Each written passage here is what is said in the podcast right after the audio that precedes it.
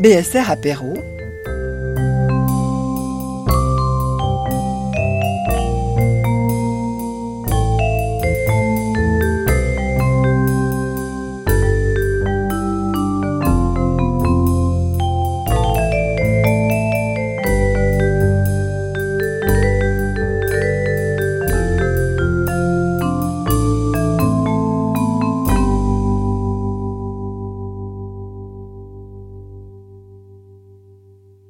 cède la parole à Camille. Merci beaucoup.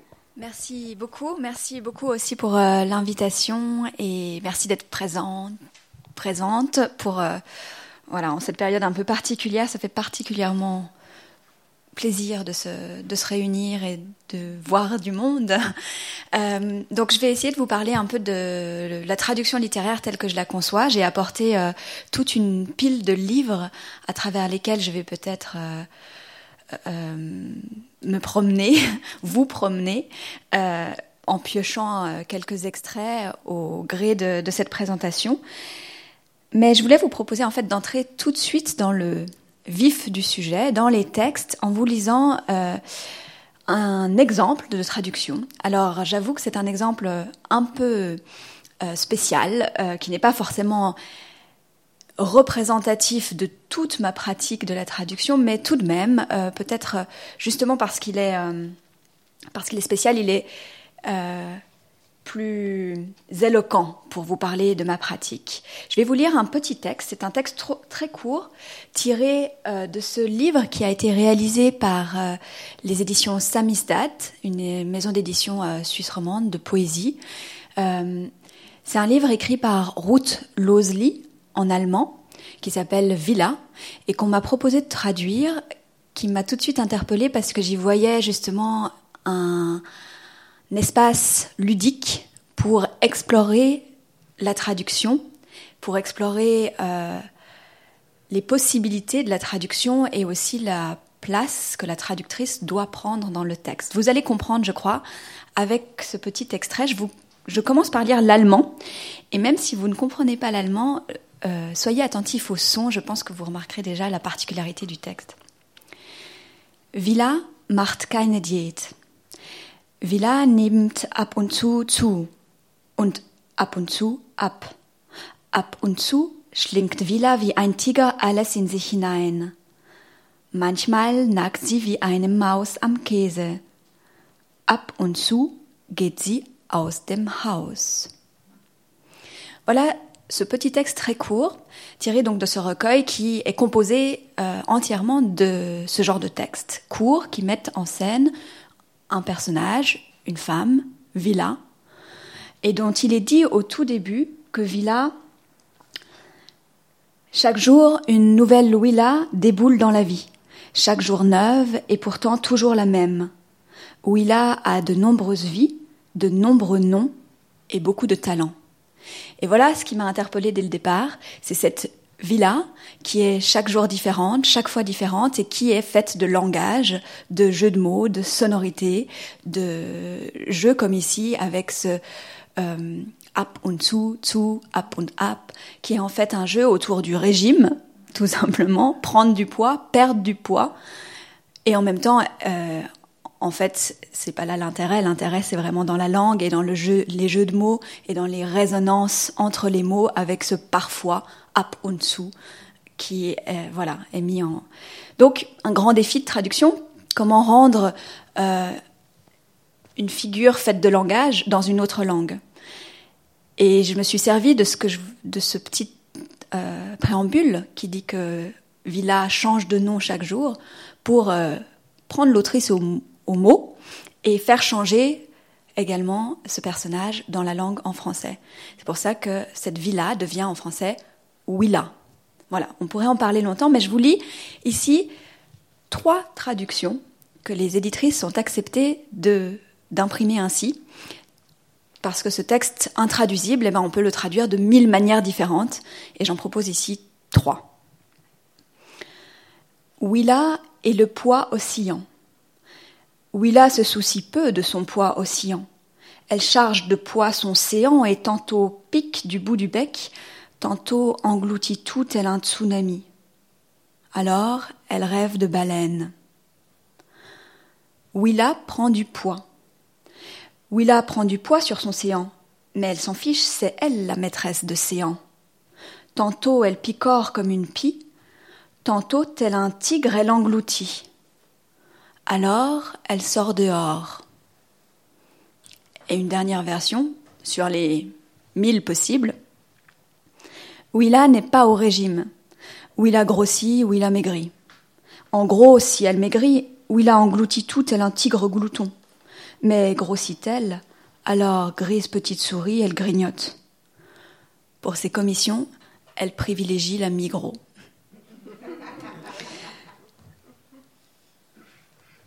Voilà ce jeu que je me suis plu à faire avec l'autorisation de l'autrice, avec l'autorisation donnée par le texte même, et qui illustre pour moi le fait que la traduction est une lecture. Alors vous êtes tous ici des lecteurs, des lectrices, euh, et je pense que la traduction est un geste de lecture.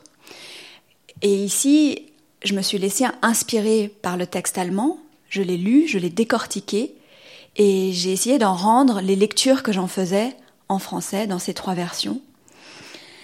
Souvent, lorsque je parle de mes traductions, que j'ai l'occasion d'échanger avec euh, d'autres lecteurs et lectrices, euh, on me dit oh, c'est fou ce que vous avez fait là, euh, c'est plus que de la traduction, c'est vraiment de la recréation.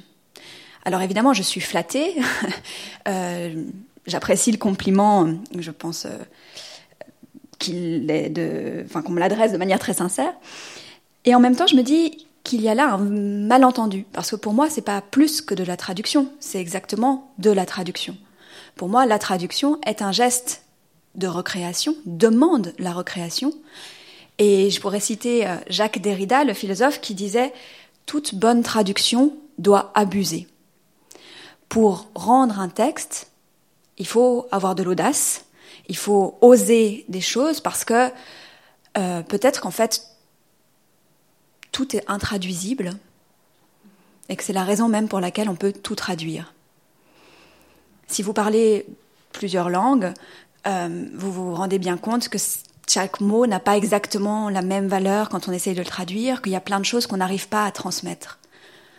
Lorsqu'on traduit un texte, il faut accepter effectivement de ne peut-être pas réussir à tout transmettre, en tout cas pas de la même manière, mais on essaye euh, de traduire tout un texte, euh, et, par là j'entends qu'il ne s'agit pas de traduire des mots, ni même des phrases, mais vraiment un texte qui est composé de ces mots évidemment, mais aussi d'une énergie, euh, d'une vision du monde, d'une musique et d'une sensibilité qu'il s'agit de tout comprendre déjà en tant que lectrice, puis de recréer dans une autre langue.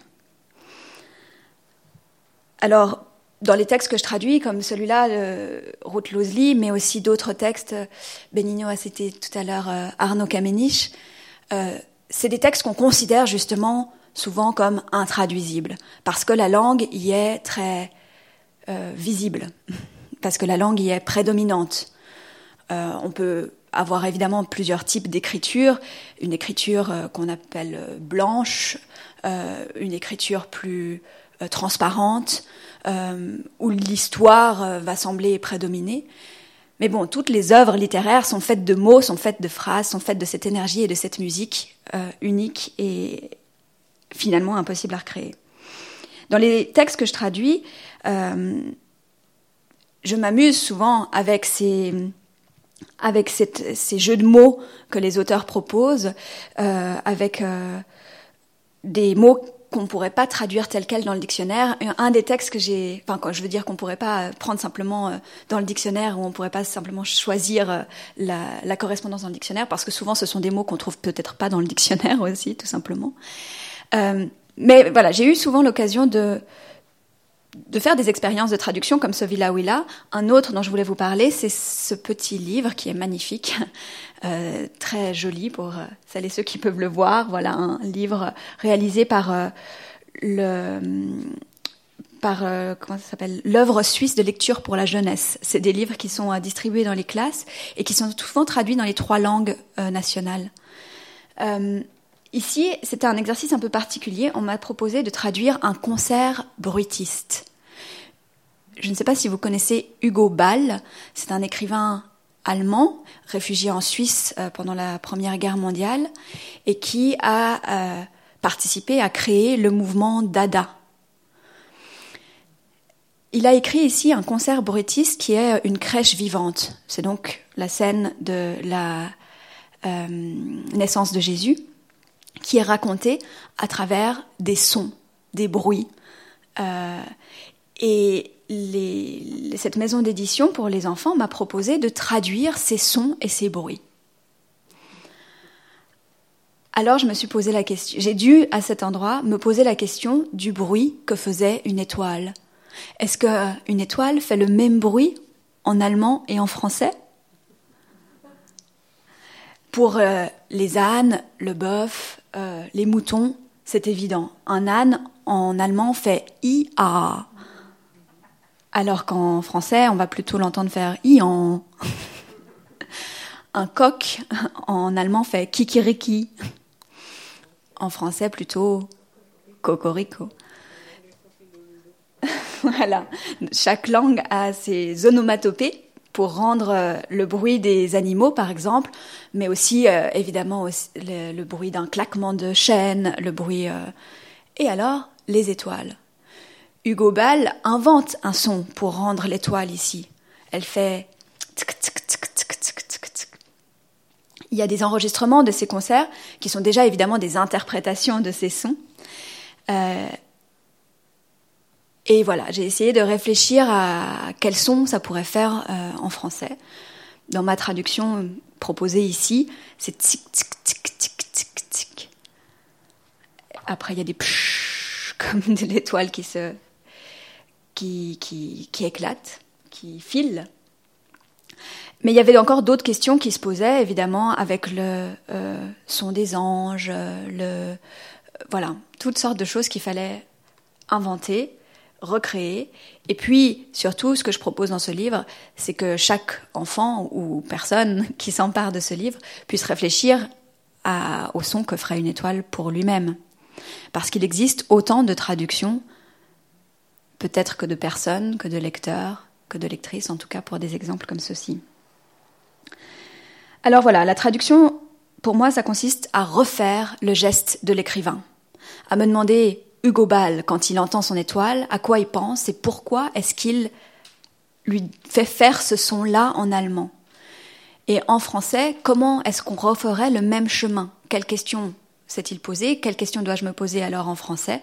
Refaire le même chemin et rendre aussi ce que j'aime d'un texte. Je lis un texte, je l'aime, et je cherche ensuite à comprendre ce qu'il dit, mais aussi ce qu'il fait à la langue. Euh, on cite souvent Proust qui aurait dit que tous les écrivains, tous les bons écrivains écrivent dans une langue étrangère. Parce que justement, ils n'utilisent pas les mots tels qu'ils sont dans le dictionnaire, ils les utilisent pour leur faire dire quelque chose d'individuel, de singulier. C'est la création littéraire. Et donc, c'est cet écart que crée l'écrivain par rapport à la langue dans laquelle il écrit. Comment est-ce qu'il s'empare de la langue? Et ce qu'il lui fait?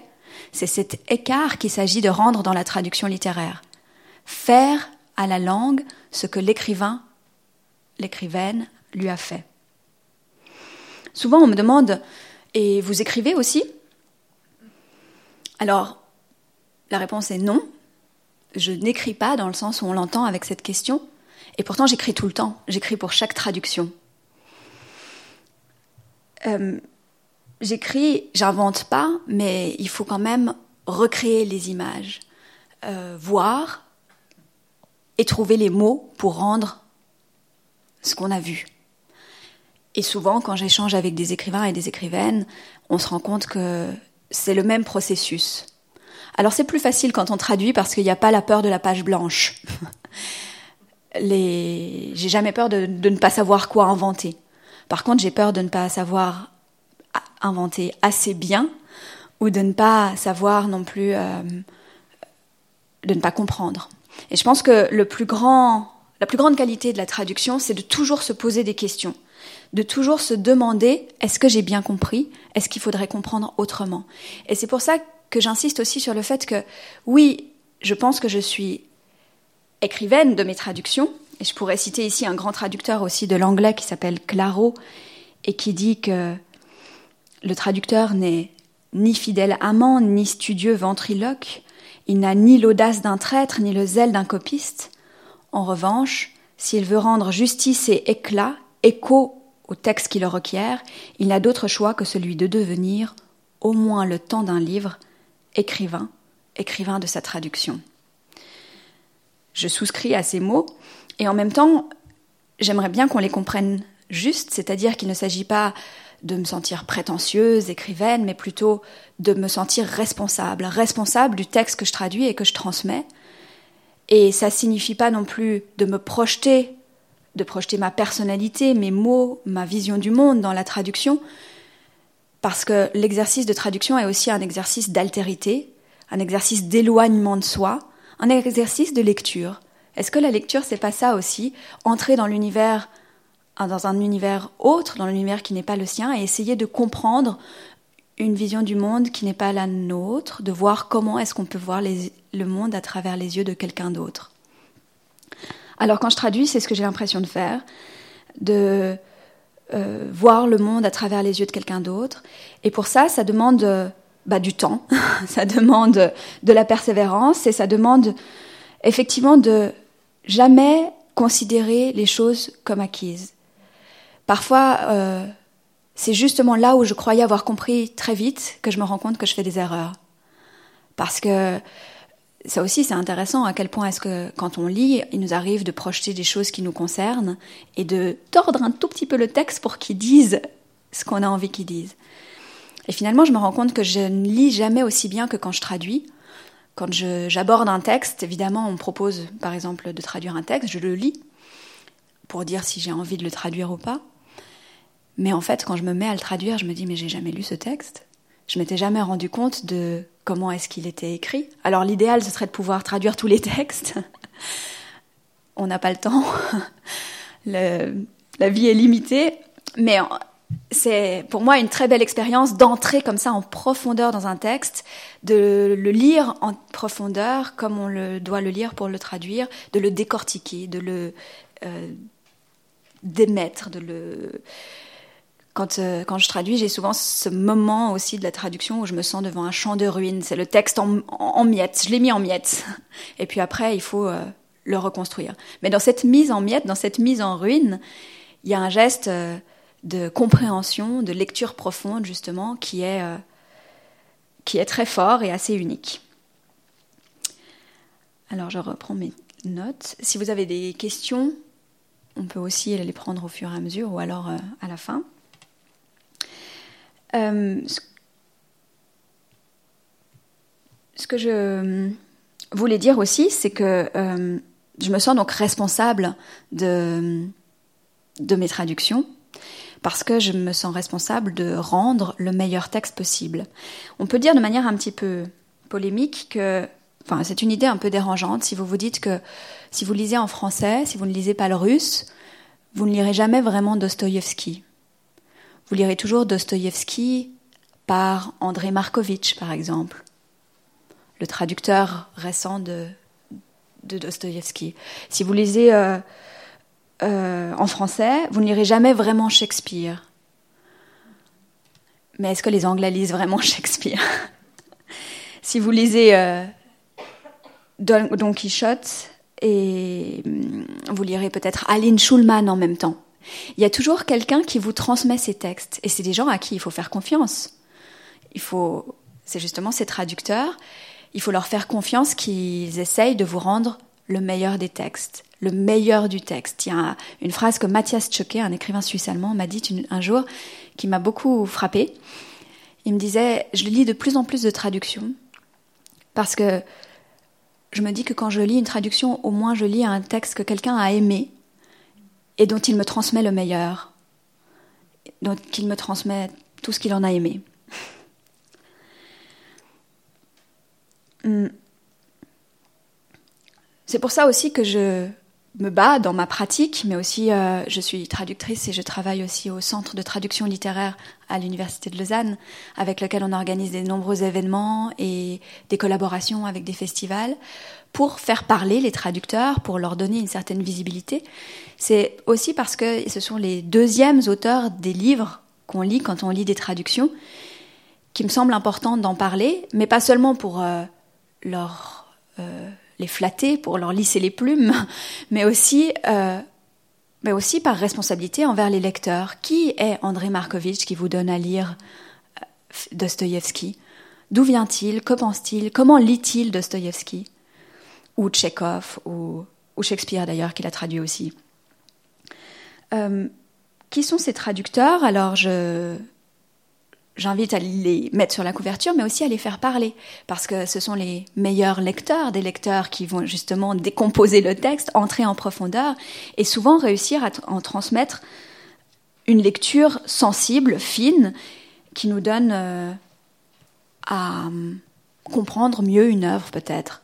Et ce que j'aime bien faire, alors c'est peut-être euh, quelque chose, euh, un petit délire personnel, quelque chose, mais j'aime bien lire plusieurs traductions quand on en a l'occasion, de lire plusieurs traductions par plusieurs auteurs, ou alors, rare cas, mais qui existe parfois, d'avoir euh, une traduction refaite par le même euh, traducteur. Yves Bonnefoy a traduit des poèmes, et dix ans plus tard, il s'est dit qu'il pouvait faire mieux, qu'il pouvait... Et il a retraduit les mêmes poèmes et il les a republiés. Parce qu'une œuvre traduite, c'est une œuvre multiple. Elle existe en rapport avec une autre œuvre et lire une traduction, c'est lire une lecture. Alors si on, on a le temps, on peut le faire de manière justement systématique en lisant plusieurs traductions pour essayer de voir quelles sont les différentes interprétations. Je l'ai fait à l'université, c'est souvent dans ces cadres-là qu'on le fait. Je l'ai fait avec Paul Celan justement, que Yves Bonnefoy a aussi traduit. Et c'est passionnant en fait de d'approcher un poème à travers plusieurs traductions. Parce qu'alors on a l'impression de d'approcher un peu plus d'un peu plus près l'original qu'on pourrait le faire si on était seul. Euh, on a cinq, dans certains cas, il y avait cinq traductions existantes de Martine Broda, de Yves Bonnefoy, euh, et je ne sais plus tous les noms, mais je pourrais vous les retrouver. euh, et dans ce cas-là, on arrive à déployer le poème. J'ai souvent cette image euh, d'une œuvre traduite comme une fleur, et tous les pétales seraient les traductions existantes. On peut lire des traductions encore dans d'autres langues. L'original serait comme le pistil de la fleur, et les pétales, les traductions, qui font donc s'épanouir l'original. Et finalement, l'original pourrait être composé de la fleur en entier. Toutes les traductions sont une facette de l'original. Alors, un exemple peut-être de ces multiples traductions, c'est euh, pour, euh, pour rester dans, dans, mes propres textes, euh, j'ai hum, retraduit, j'ai eu l'occasion de retraduire un livre. Donc il existait déjà une traduction. C'était Guillaume Tell pour les écoles de Max Frisch. Il existait une traduction qui avait été, et je l'ai appris, interdite par Max Frisch lui-même. Donc, euh, ce livre de Guillaume Tell pour les écoles a été publié par Max Frisch dans les années 70, euh, au début des années 70. Il a été assez vite traduit par Eugène Badou et publié euh, ici pour les presses de la Cité, en Suisse romande. Et puis Max Frisch a demandé qu'on retire ce livre du commerce et il était épuisé pendant des années. Alors en 2014, quand l'éditeur de Héros Limite Alain Berset m'a demandé de retraduire ce texte, je me suis demandé comment j'allais aborder cette œuvre. Heureusement, Max Frisch n'était plus de ce monde, il pouvait plus interdire ma traduction. Mais bon, je savais qu'on allait quand même la regarder de près, euh, ne serait-ce que l'éditeur Zurkamp. Et puis, je me suis lancée dans la traduction. La seule indication que j'avais, c'était qu'une des raisons pour lesquelles Max Frisch avait demandé que cette traduction soit retirée, c'est qu'il la trouvait pas assez ironique. Pas assez drôle. bon, il s'agissait donc de refaire un texte drôle. Oups, pardon. Euh, je sais pas, je vais pas juger de la qualité de ma traduction, mais pour vous dire, j'ai commencé par euh, traduire entièrement le texte, et puis ensuite seulement j'ai lu la traduction de Jeanne Badou avant de la rendre à l'éditeur. Euh, pour commencer, j'ai vraiment euh, essayé d'entrer moi-même dans le texte de, de Frisch et de m'en faire ma propre idée, de voir euh, ce que je trouvais drôle, ce que je trouvais ironique. Donc sans essayer de savoir d'abord comment le premier traducteur avait fait, avec en plus cette idée que j'allais chercher pourquoi il avait mal fait. Mais à la fin, j'ai pu, et c'est un petit livre comme vous voyez, il a une centaine de pages, donc à la toute fin de la traduction, j'ai pu comparer phrase par phrase avec la traduction déjà publiée une première fois. Et c'était assez passionnant d'entrer comme ça en dialogue avec ce Eugène Badou, qui est aussi décédé euh, à la fin des années 90. Mais à travers sa traduction, j'ai pu euh, vraiment dialoguer avec lui. Et pour chaque euh, phrase où on avait des solutions très différentes, j'essayais de me demander pourquoi il avait fait tel choix, qu'est-ce qui l'avait conduit à interpréter les choses de cette manière. Et donc pourquoi est-ce que moi je tenais vraiment à interpréter les choses comme je le proposais. Et voilà, pour plusieurs choses, ça a été assez fructueux. Non pas pour me rapprocher de lui, mais parfois pour aller encore plus loin dans ma lecture de l'original et proposer une traduction encore plus fine. Je vous lis juste euh, le tout début, la première phrase, cette première phrase qui est assez euh, célèbre, souvent citée, juste pour vous donner à sentir la variation de la traduction. Alors là, j'ai un peu biaisé les choses parce que je vous ai dit qu'elle avait été interdite par Max Frisch lui-même. Mais en général, je ne pense pas qu'une traduction puisse être tout à fait euh, définitivement qualifiée comme mauvaise ou comme fausse ou comme ou, au contraire comme excellente ou surtout comme définitive. Il n'y a jamais de traduction définitive. Une traduction serait toujours à refaire et pourrait toujours être faite aussi parce que, pour tout ce que je vous disais par rapport à la lecture, à la lecture euh, évidemment, même si on se donne beaucoup de mal pour être des lecteurs professionnels qui euh, s'éloignent d'eux-mêmes et, et, entrent dans le texte tel que l'auteur a voulu le présenter, ben on ne peut pas non plus s'effacer complètement. On est toujours là avec notre personnalité, avec notre vécu, avec notre histoire, avec notre histoire littéraire aussi, et avec nos, nos mots et notre langage personnel. Donc je ne décrédibilise pas entièrement Eugène Badou, et je vous propose sa lecture de cette première phrase. Un jour d'été de l'année 1291, un chevalier chevauchait à travers la contrée qu'on appelle aujourd'hui la Suisse primitive. C'était probablement Conrad de Tillendorf. Fort, replet, bien qu'assez jeune encore. Il résidait alors au château de Quibourg. Voilà comment commence ce livre, Guillaume Tell pour les écoles, dans la traduction de Jeanne Badou, et dans la mienne, ça donne. Probablement Konrad von Tillendorf, un homme jeune et déjà ventripotent pour son âge, alors résident du château de Quibourg, ou peut-être un autre du nom de Grisler et exerçant les mêmes fonctions, en tout cas un chevalier sans goût pour le paysage, voyageait par une estivale journée de l'an 1291 dans la région dite aujourd'hui Suisse primitive. Voilà. Euh, quand je vous disais qu'on n'arrive pas entièrement à se, à s'effacer, à être euh, euh, invisible dans la traduction, que quand on lit, on lit toujours avec son propre bagage, mais aussi avec euh, son propre bagage linguistique. dans mes traductions, il est arrivé que j'utilise même ce bagage linguistique de manière consciente et active. C'est le cas pour Arnaud Kamenisch. Je ne sais pas si vous connaissez Arnaud Kamenisch, c'est un auteur assez jeune, même si maintenant il a écrit déjà une dizaine de livres. Euh, mais on a commencé en même temps, si je puis dire. C'est-à-dire que j'ai eu la chance, l'immense privilège de traduire son premier livre et c'était aussi ma première traduction. C'était en 2009, voilà, 2000, euh, 2010 est paru ce livre, 16 nerfs, c'était ma première traduction, son premier livre, et depuis j'ai traduit deux autres livres de lui, Derrière la gare et dernièrement Oustrinkata, qui est son troisième livre. Comme je vous le disais, j'ai encore des choses, un peu de, temps à rattraper parce qu'il a déjà euh, publié une dizaine de livres maintenant. Lui, il y va à un rythme de un par année et moi j'ai fait un peu d'autres choses. Mais c'est un texte, c'est un des livres assez passionnants aussi pour euh, le défi qu'il pose pour la traductrice que je suis, parce que euh, cet auteur euh, est d'origine grisonne.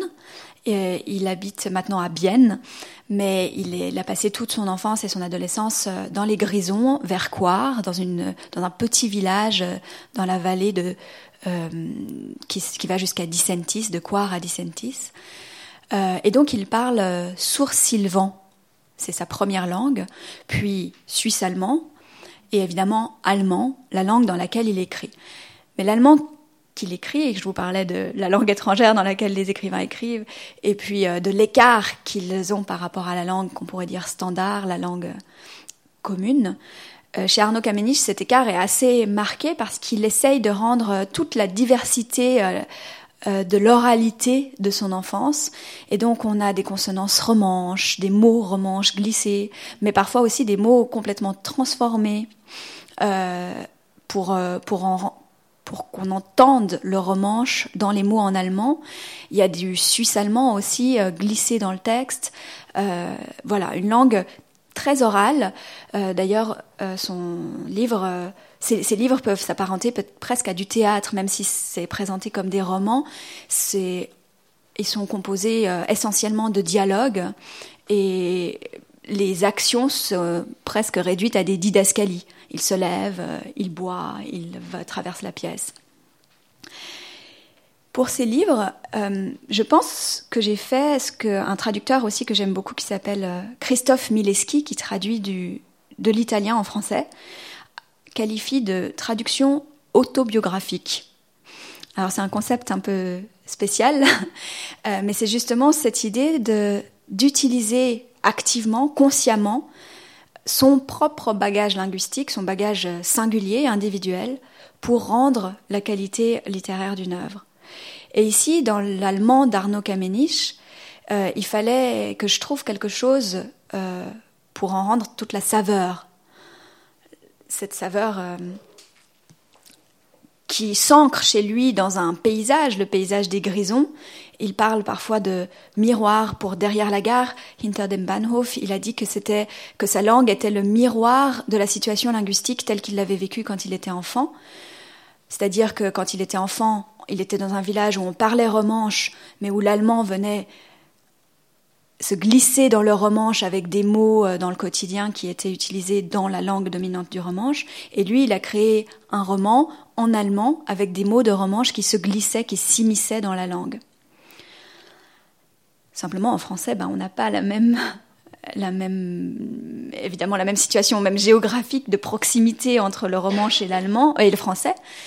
Par contre, euh, il y a une certaine proximité qui est celle de de l'histoire linguistique de langue, parce que c'est le romanche est une langue d'origine latine euh, et on l'entend euh, à plein de à plein d'égards. Euh, mais ensuite, la saveur, elle est aussi composée d'un rapport très direct à cette langue orale, cette langue ancrée dans un territoire, donc aussi faite de mots qu'on peut considérer comme du patois, du, des régionalismes, des helvétismes. Et finalement, j'ai essayé de trouver en français des helvétismes, euh, des régionalismes. Et pour ancrer ce livre nulle part, c'est-à-dire qu'il ne s'agissait pas de faire croire que Arnaud Kamenich écrivait ses livres euh, dans une région euh, valaisanne ou sur des montagnes fribourgeoises. j'ai métissé ces régionalismes en utilisant euh, assez allègrement des régionalismes de Suisse, évidemment, mais aussi du sud de la France, d'où vient mon grand-père, euh, qui vient de, la région du Gard vers Uzès, entre Nîmes et Avignon, et qui euh, parle un français avec quelques mots de, de la région là-bas, de, de franco-provençal aussi, si on se déplace encore plus loin du côté de la Suisse. Et tous ces mots sont venus nourrir ma traduction. Je vous en lis peut-être juste un bout qui ne sera pas forcément euh, directement exemplaire, mais pour vous faire entendre cette langue finalement recréée, pour Derrière la gare, qui a encore la particularité de se, euh, d'être raconté de la perspective d'un enfant. Donc c'est le langage d'un enfant euh, qui essaye de décrire son monde. Et ça, ça a été pour moi une licence poétique en fait, parce que l'enfant, il n'a pas encore euh, de langage normé. Il n'est pas, euh, pas encore allé à l'école dans ce cas-là, donc il n'a pas encore appris l'orthographe. Il n'a pas encore appris les mots tels qu'il fallait les dire, mais il parle une langue qui est très singulière, qui est la sienne, et il peut se permettre d'inventer des mots et de donner des, de, donner à travers ses inventions des consonances et des musiques euh, qui sont celles qu'il entend et qu'il perçoit dans son monde. Alors un petit, un petit exemple. Inventoriage, dit mon frère.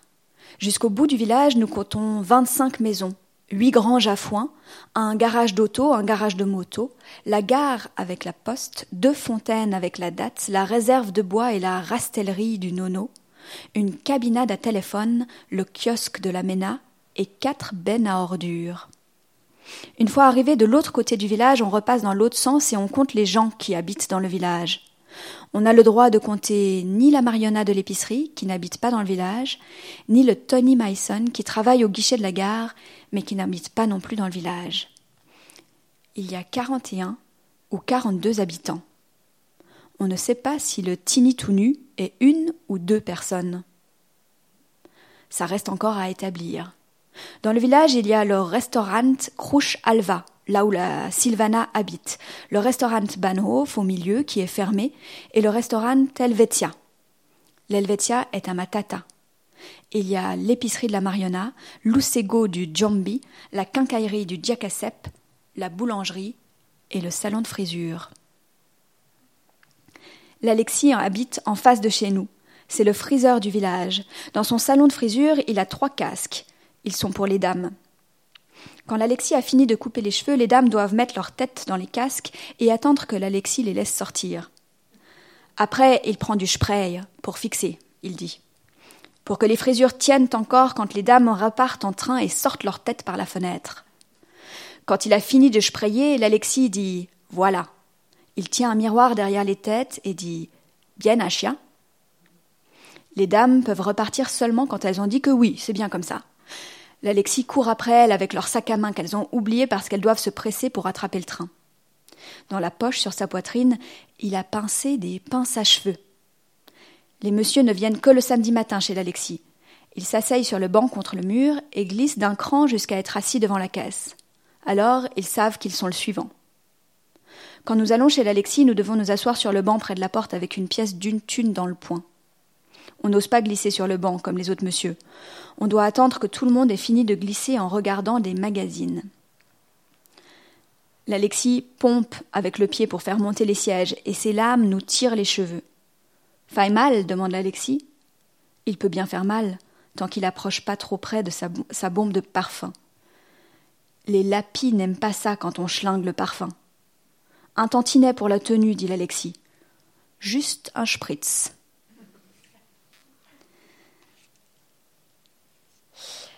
Ce qui m'a intéressé aussi dans cette traduction, justement parce que euh, c'est le langage euh, d'un enfant, c'est de réfléchir euh, au rapport au langage qu'a un enfant, aussi en français. Euh, et quand je vous disais tout au début qu'il s'agit pour moi de refaire le geste de l'auteur, alors ça veut dire se poser ce genre de questions. Comment est-ce qu'il invente ce langage d'un enfant Et qu'est-ce que ça veut dire Qu'est-ce qu'on doit faire à la langue pour que ce soit crédible dans le langage d'un enfant? Et on est évidemment dans une situation complètement fictive et littéraire.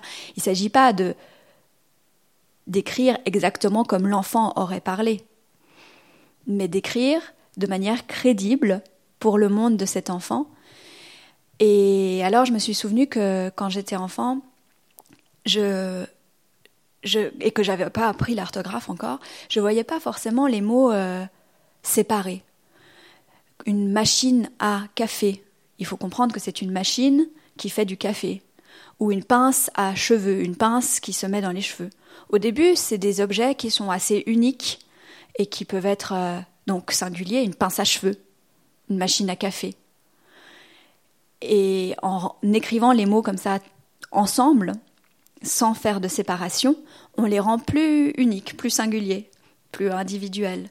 Il y a une scène dans le livre qui vient complètement corroborer ça, parce que le narrateur, l'enfant, va chez sa grand-mère ou plutôt va, va, chez le voisin, pardon, il entre chez le voisin et il dit, tiens, il a la même machine à café que chez ma grand-mère. Et ça l'interroge, ça l'interpelle. Comment ça se fait que cette machine à café, qui est la machine à café de la grand-mère, elle soit aussi ailleurs? Et je me disais, c'est ce moment où on voit le monde encore de manière non sérielle. On voit le monde singulièrement. On a une maman et on s'étonne au début que l'autre enfant dans sa classe est aussi une maman, qu'il appelle aussi maman. Et alors, on fait l'apprentissage petit à petit de ce monde qui est euh, sériel, multiple et, euh, pas euh, unique, et qui n'est pas seulement le sien, mais qui est un monde qu'on partage. Voilà, j'aurais encore, j'aurais encore de, de nombreux textes dont je pourrais vous parler. Je ne sais pas si à ce stade vous avez des questions, envie de poser déjà une question? Oui? Ah, pour le micro, c'est mieux pour la fin? Pardon. euh...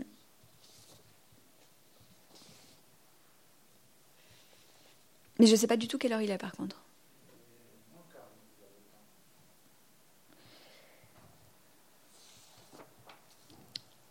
Euh, ce, que ce dont je voulais peut-être encore parler, c'est le fait que dans cette transposition du monde, comme je vous le disais, évidemment, euh, j'essaye de faire en sorte qu'on se sente encore complètement dans les grisons avec Arnaud Kamenisch. Il y a un contrat de lecture qui est passé avec le lecteur d'une traduction.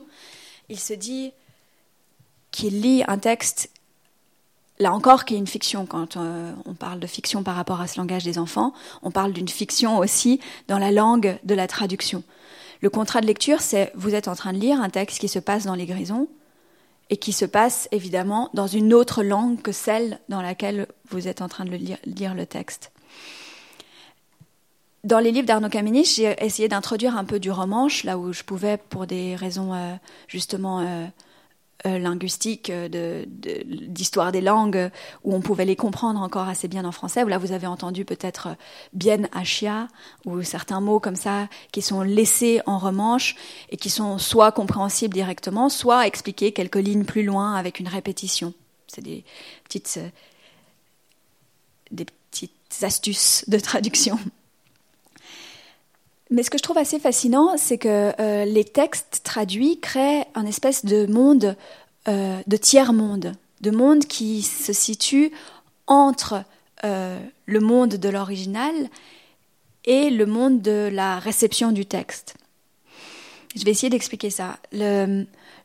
Si je prends l'exemple déjà évoqué d'Arnaud Kamenisch, on est à la fois dans les grisons, mais le vocabulaire va, pour qu'il produise l'effet que je cherche à produire avec la traduction, c'est-à-dire l'effet que j'ai ressenti dans l'original, un effet d'intimité, de, euh, de familiarité pour le lecteur ou la lectrice, il faut que ce soit des mots que le lecteur ou la lectrice va reconnaître, va identifier comme des mots justement de son enfance ou comme des mots de ses grands-parents. Et pour ça, j'ai utilisé des mots du terroir, on va dire, euh, roman ou euh, du sud de la France, mais des mots qui sont comme ça proches de, proches de nous et de notre langue. Ce qui décale un peu le texte qui est à la fois dans les grisons, mais euh, pour, pour le Cesner, par exemple, ce premier texte qui se passe dans les montagnes grisonnes, pour le fromager de l'alpage, j'ai utilisé le mot d'Armaï, parce que je le trouvais beau, ce mot d'Armaï. je trouvais que la consonance était, plaisante euh, et, aussi particulière, singulière. On voit euh, tout de suite quelqu'un, on voit son. C'est beaucoup plus beau que le fromager de l'alpage. c'est beaucoup plus éloquent.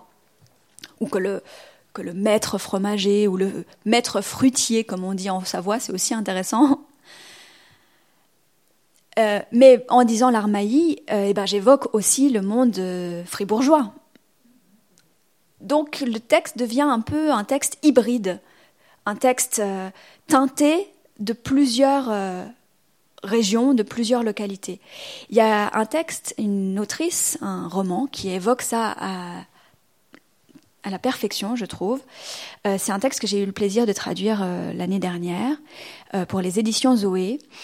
c'est ce texte d'Annette Houg. En français, le titre c'est Révolution aux confins. En allemand, le titre c'est Guillaume Tell à Manille. Enfin, évidemment, en allemand, le titre, c'est Wilhelm Tell in Manila. Mais si je le traduis littéralement, c'est Guillaume Tell à Manille. Et déjà, vous avez une idée de cette euh, hybridité. Euh, Guillaume Tell, Les montagnes suisses. Chez Annette Hug, c'est aussi Guillaume Tell à travers le, drame écrit par Schiller, donc l'Allemagne aussi qui est évoquée. Et puis Manille, les Philippines euh, et un paysage tropical. Annette Hug a un très beau mot pour parler de ça. on échange beaucoup à ce sujet on, échange beaucoup parce que c'est une femme passionnante, mais aussi parce que dans ce livre, elle parle de traduction, et donc on parle beaucoup de traduction. Euh, j'y reviendrai au, propos du livre, mais elle parle de ce paysage créé par la traduction, qui dans son cas est un paysage tropical-alpin.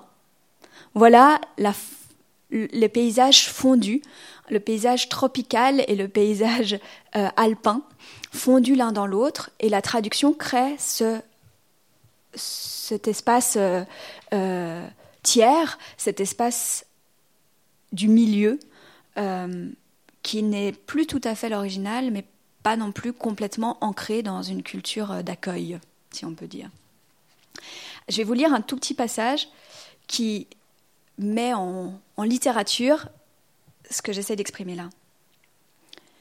Peut-être euh, pour situer le passage, le livre donc d'Annette Haug, Révolution aux confins, raconte l'histoire d'une traduction, l'histoire de la traduction de par José Rizal, le héros national des Philippines à la fin du XIXe siècle, qui euh, traduit, alors qu'il est euh, en train de se former comme ophtalmologue en Allemagne, le Guillaume Tell de Schiller, donc la pièce de Schiller, il l'a traduit en tagalog, la langue des Philippines.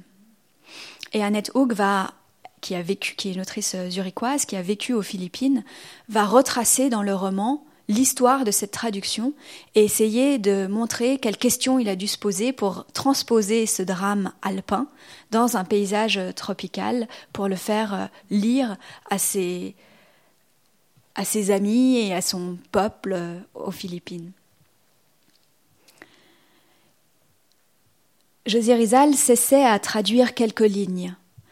Déjà les montagnes qu'il avait sous les yeux à Wilhelmsfeld se transforment en chaînes des Alpes.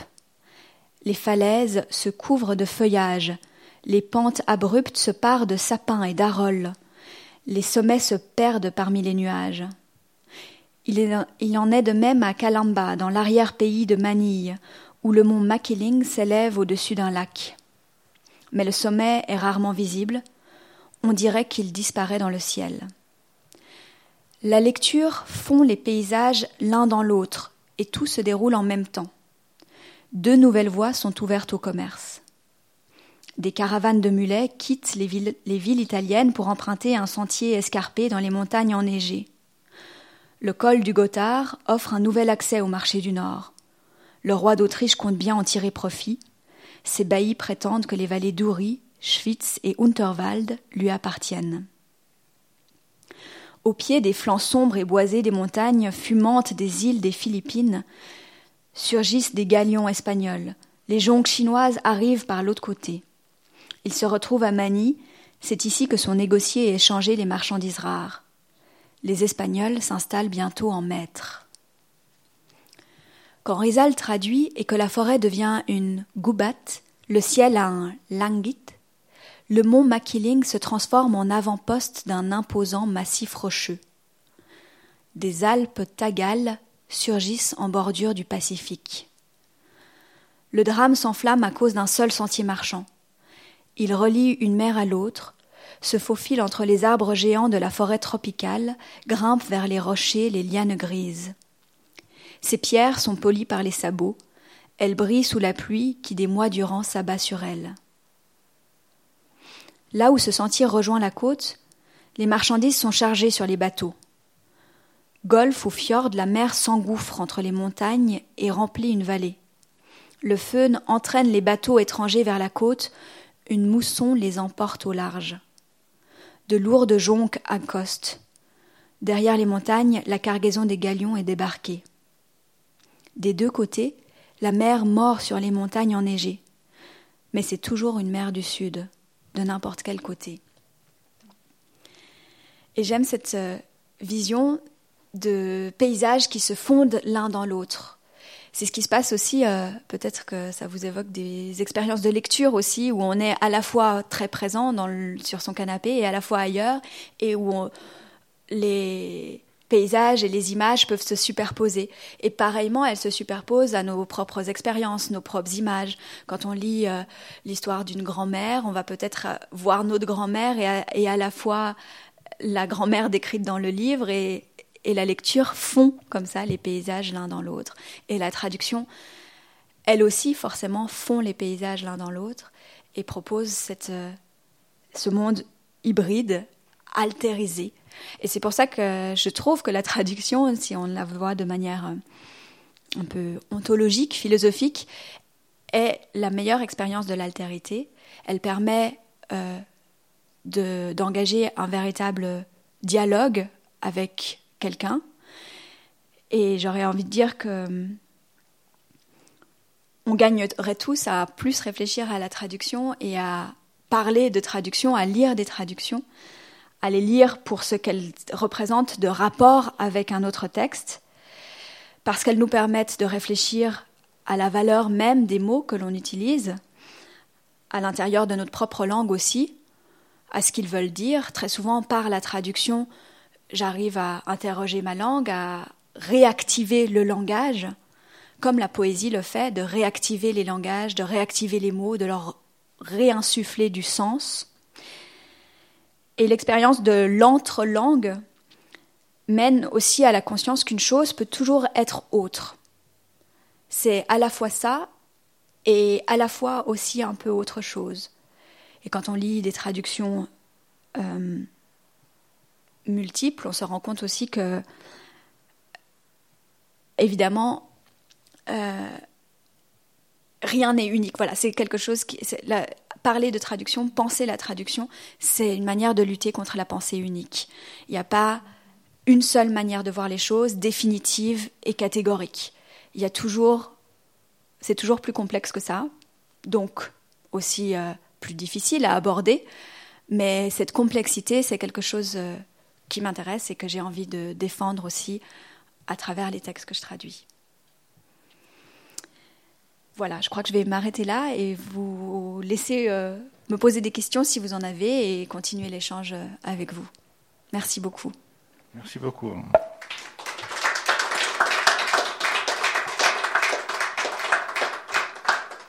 Merci beaucoup Camille. On va faire comme la, dernière fois, euh, pour ceux qui étaient là les, mois précédents, c'est-à-dire vous poser les questions, c'est pour l'histoire des, sécurités, puis de proximité et autres, et je les reformulerai dans les micros pour qu'elles soient enregistrées, mais vous pouvez la formuler directement depuis, euh, chez vous. Est-ce que, euh, Marc, les, micros fonctionnent? C'est bon? Parfait. Alors, est-ce qu'il y aurait des questions? Madiana.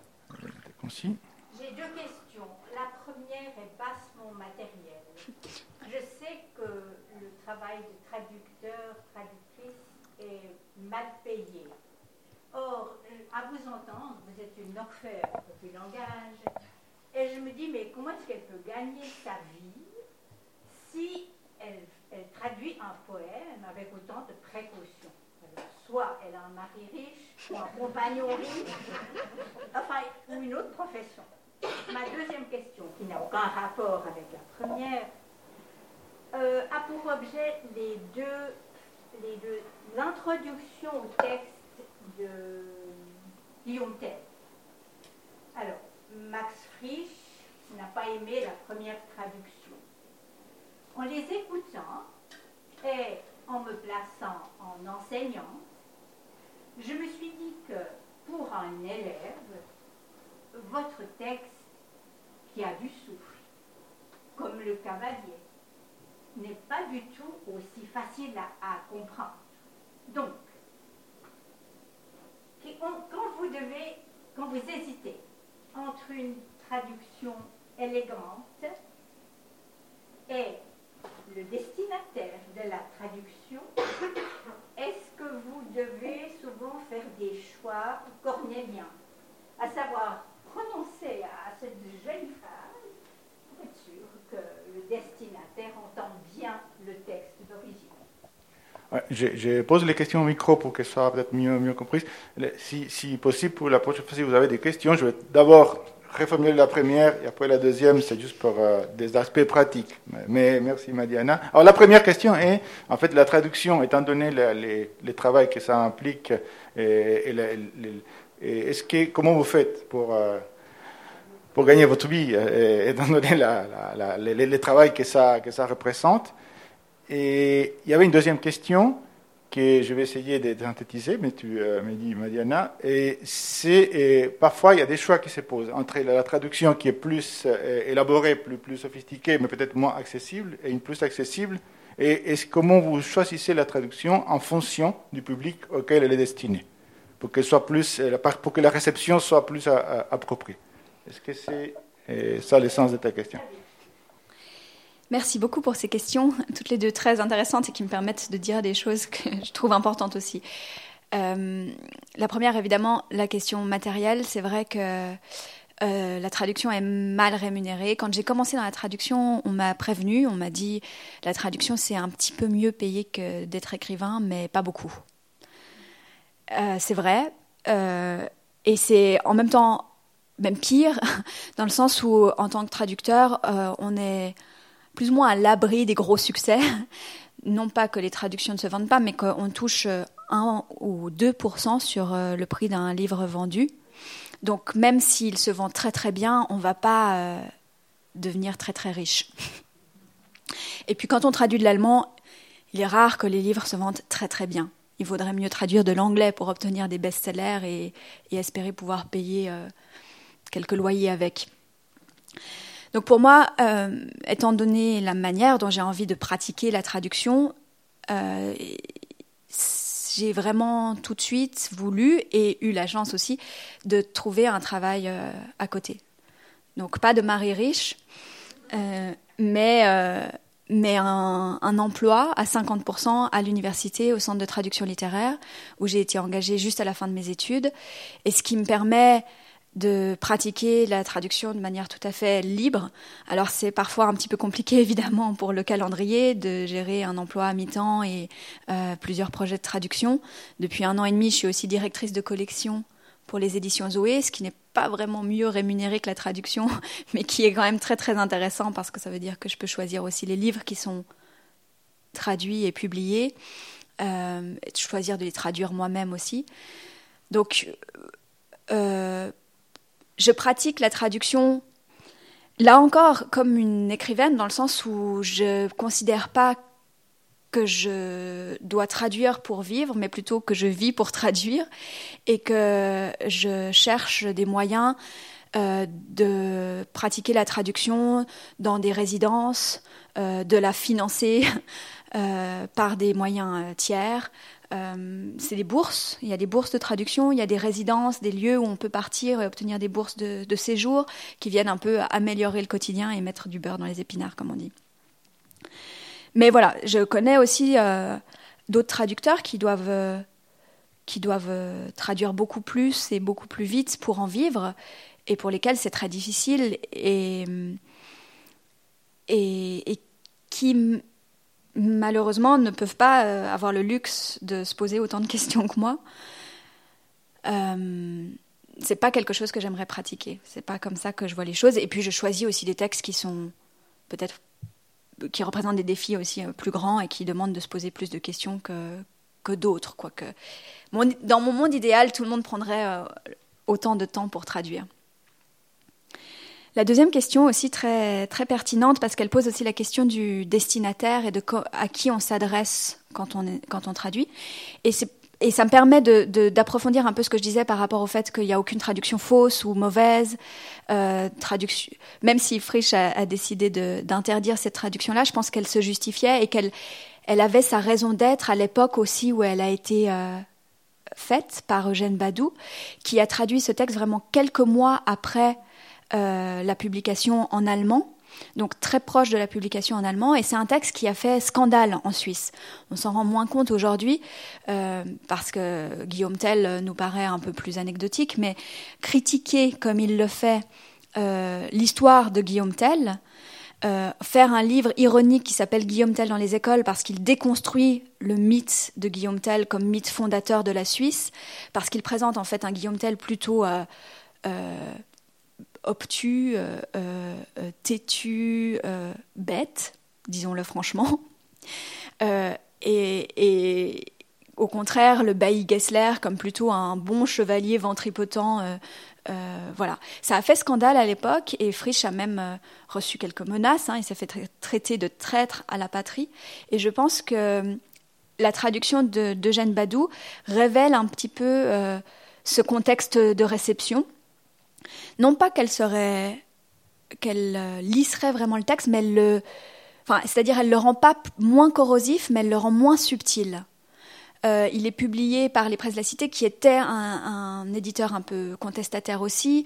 Et en fait, euh, ce, ce dont je me suis rendu compte en lisant les deux traductions en parallèle, la mienne et celle de Jeanne Badou, c'est qu'il avait quand il rend pas l'ironie, en fait, c'est qu'il rend pas la subtilité, la complexité de la pensée. Il était trop proche des faits, je pense, pour, euh, pour la rendre vraiment.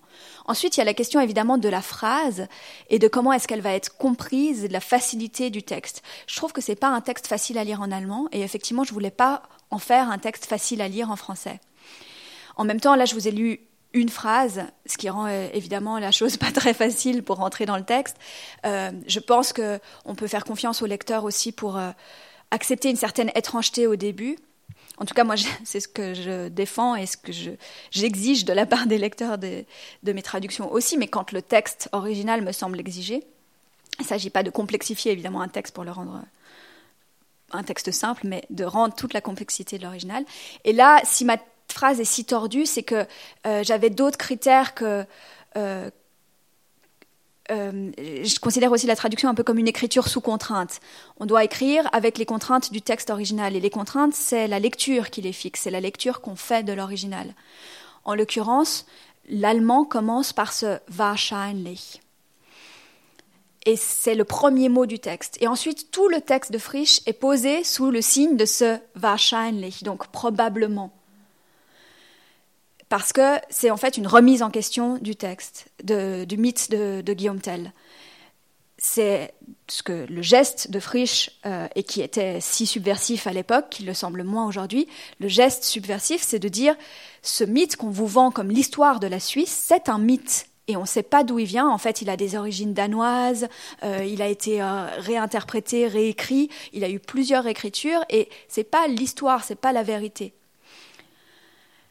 Donc, ça me semblait très important de commencer par probablement et de déployer ensuite la phrase comme ça de manière euh, à, ce que tout soit placé sous le signe du probablement. Et c'est ces critères-là qui vont prédominer dans la traduction, euh, avec la volonté évidemment de ne pas effrayer complètement le lecteur. Donc, euh, parfois, on arrive à. Mais c'est la traduction, c'est vraiment un, un exercice d'équilibrisme entre rendre l'étrangeté du texte original et trouver un niveau, un degré d'étrangeté assez supportable pour le texte d'arrivée, comme on dit, le texte traduit. Euh, et voilà, parfois on y arrive plus ou moins bien peut-être, mais c'est vraiment euh, cet équilibre entre euh, la langue d'arrivée et la langue de départ.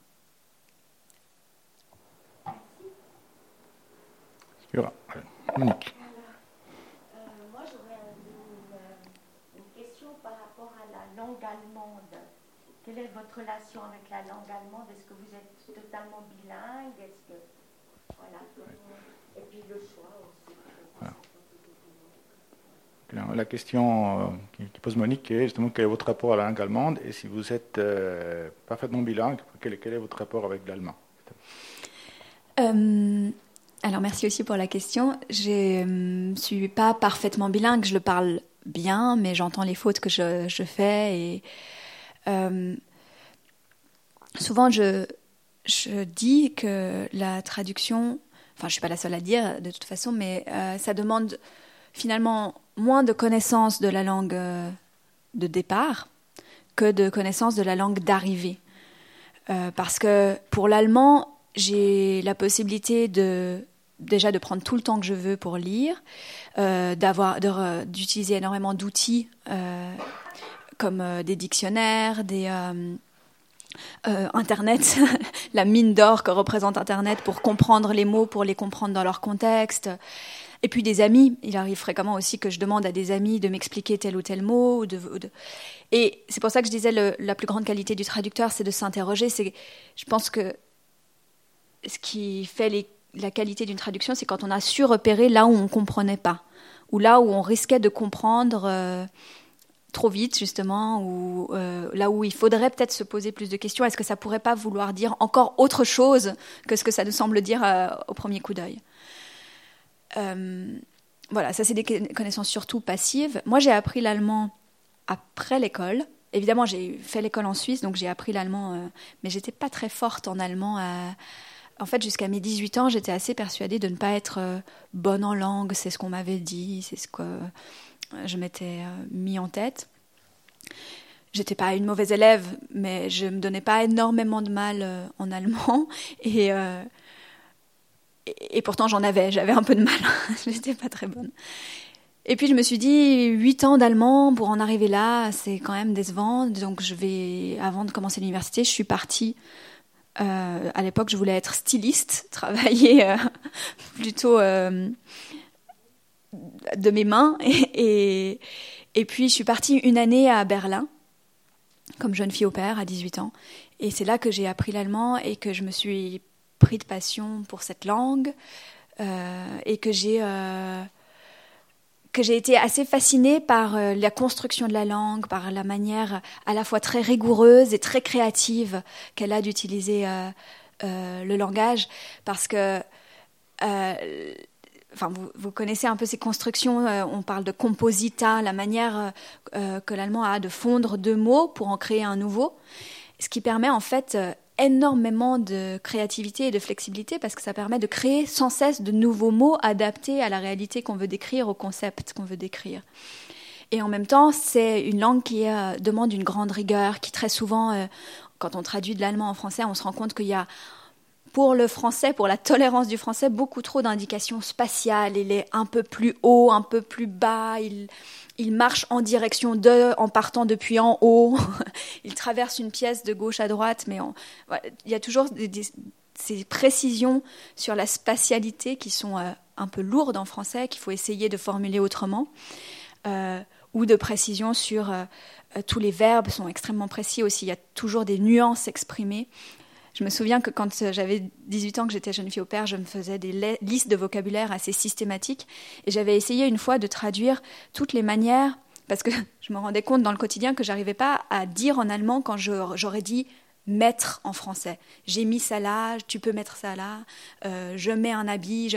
Et j'avais commencé à faire la liste de tous les verbes en allemand pour traduire mettre. Ça me, je ne suis même pas arrivée au bout, je me suis découragée avant et j'avais déjà rempli deux ou trois pages de mon cahier à quatre. Voilà, c'est ces vocabulaires extrêmement précis qui me fascinaient. Et ce que je trouve intéressant aussi, c'est que dans la traduction, pour euh, revenir aussi à la question du destinataire et de qu'est-ce qu'on rend comme complexité, on peut être tenté, enfin il y a toujours cette question aussi de savoir est-ce que je vais rendre? Euh, J'ai réfléchi à comment expliquer ça au mieux. Une langue étrangère n'a pas le même effet sur moi en tant que parce que l'allemand reste une langue étrangère, elle n'a pas le même effet sur moi qu'elle l'a sur un, lecteur germanophone allemand. Et est-ce que l'effet que je dois rendre pour un livre, est-ce que c'est l'effet que le livre aurait eu sur un lecteur natif germanophone ou est-ce que c'est l'effet qu'il a sur moi dans ma culture qui est la culture d'arrivée, donc la, culture aussi. Euh, est-ce que je dois rendre le texte tel que les lecteurs ici en Suisse romande, par exemple, l'auraient lu s'ils avaient pu le lire en allemand Ou est-ce que je dois le rendre tel que les Allemands lisent le texte quand ils le lisent en allemand? Et ça, c'est une question éternelle de la traduction, une question qui est beaucoup débattue et pour laquelle j'aurais pas non plus de réponse. Euh, euh, toute faite. Je pense qu'elle se, c'est une question à laquelle on essaye de répondre avec chaque traduction et même euh, peut-être qu'à l'intérieur d'une traduction, on a différentes manières d'y répondre. Mais c'est une question qui m'intéresse parce que euh, quand je parlais de cette, de cette capacité qu'aurait la traduction à réactiver le langage, je pense que c'est aussi une capacité qu'on a quand on apprend une langue étrangère.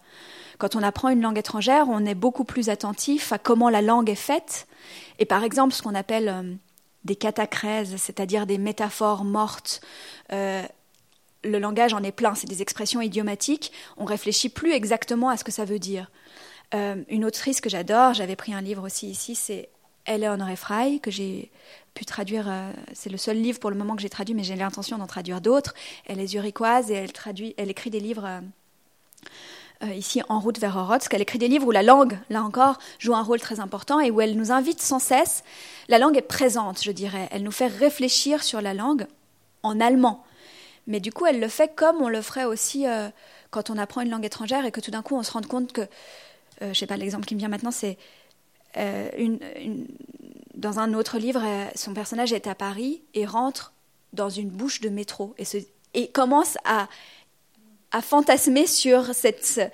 Quand on dit une bouche de métro, on ne voit pas forcément la bouche. Et tout d'un coup, elle, parce que c'est une langue étrangère, elle voit la bouche de métro et elle nous en fait toute une métaphore. Et je pense que c'est ce que fait la bonne littérature aussi, nous faire réfléchir à notre langue et réactiver certaines métaphores mortes, les ressusciter, les faire revivre dans notre langage pour nous faire réfléchir aux mots et à ce qu'ils signifient. Et donc quand je traduis, j'ai ce langage, j'ai ce rapport parfois à la langue allemande, où, je vois des choses qu'un lecteur germanophone natif ne verrait pas forcément. Alors est-ce qu'il faut que je les rende ou pas Parce que, voilà, c'est une question, comme je vous dis, je, n'y répondrai pas, ou j'essaierai toujours d'y répondre de manière différente. Une autre question? Ah, Monsieur.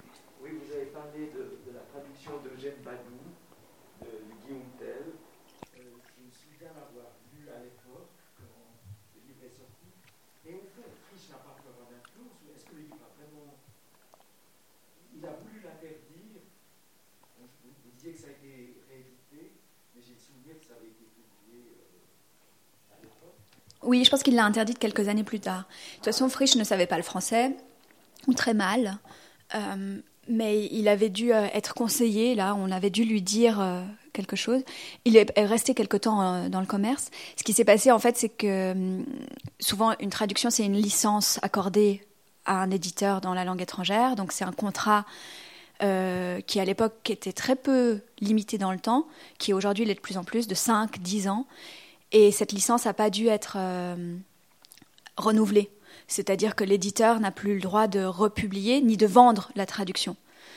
Euh, et, et, Zurkamp, moi, c'est ce qu'on m'avait dit euh, quand. parce que Hérolimite a voulu publier cette traduction et je pense que s'ils avaient pu, ils auraient repris la traduction existante.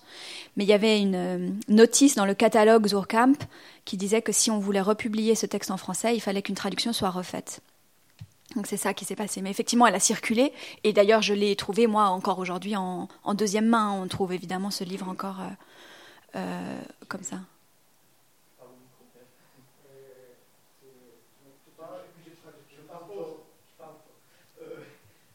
C'est amusant parce que connu, j'étais élève au collège, il était professeur dans mon collège.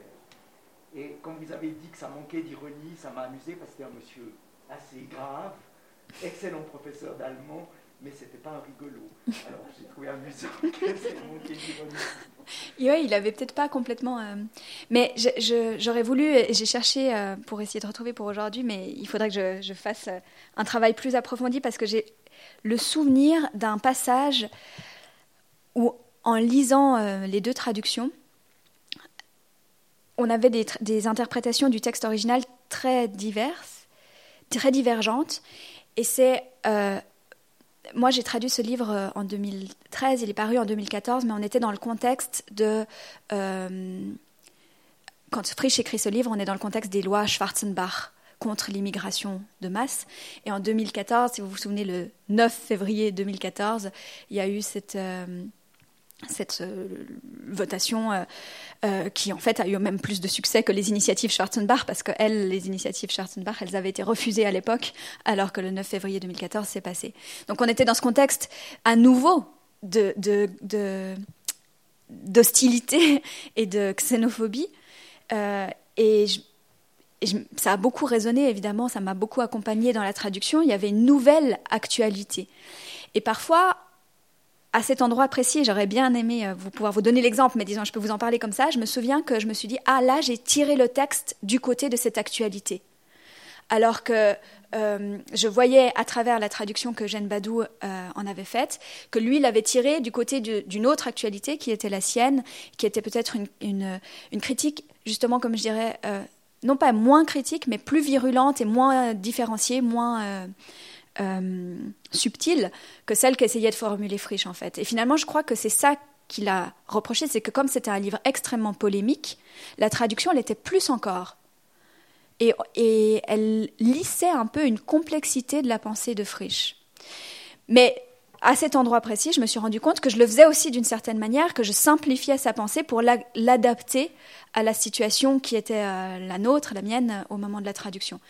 Et grâce à ce dialogue avec la traduction de Jeanne Badou, à cet endroit-là, en tout cas, j'ai pu un peu rétablir la vérité du texte.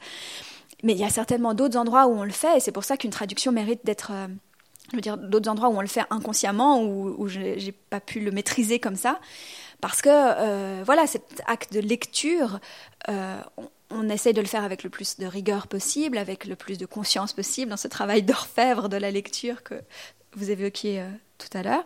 Euh, mais, c'est, mais ça a ses limites, évidemment, et c'est euh, aussi ce qui en fera le sel, peut-être, c'est cette petite. Euh, voilà, c'est, ce qui restera de cette individualité aussi.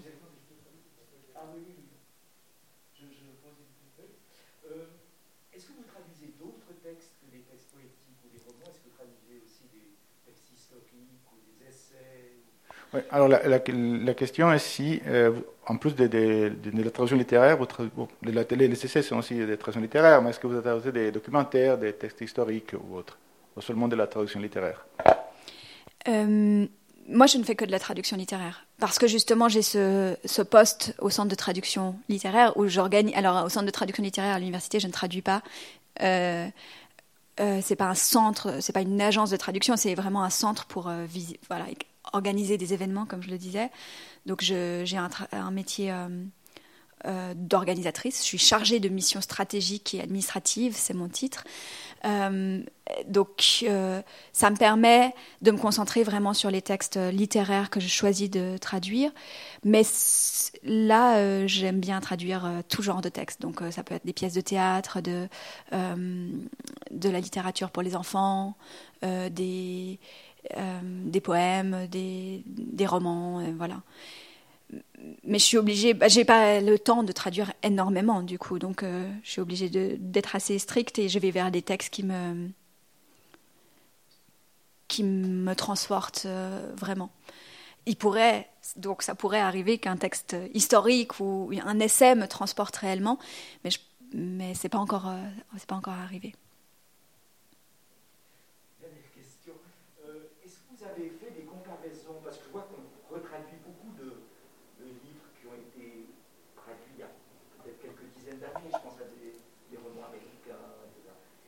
vous avez l'occasion de faire des comparaisons entre les traductions anciennes Parce que moi, je suis resté à des traductions anciennes, je n'ai pas lu des traductions récentes. Est-ce qu'elles vous paraissent apporter quelque chose, celles que vous avez, Donc oui, la, question si par rapport à, à, à ce nouveau phénomène de, de, de rétraduction euh, qui, euh, qui en train de de se, produire, vous avez pu euh, comparer plusieurs traductions anciennes et modernes, et, quel est votre avis là-dessus par rapport à ça? Le grand avantage de mon travail au Centre de traduction littéraire, c'est aussi que je suis beaucoup en contact avec des traducteurs et des traductrices littéraires parce qu'on organise sans cesse des événements avec eux et elles.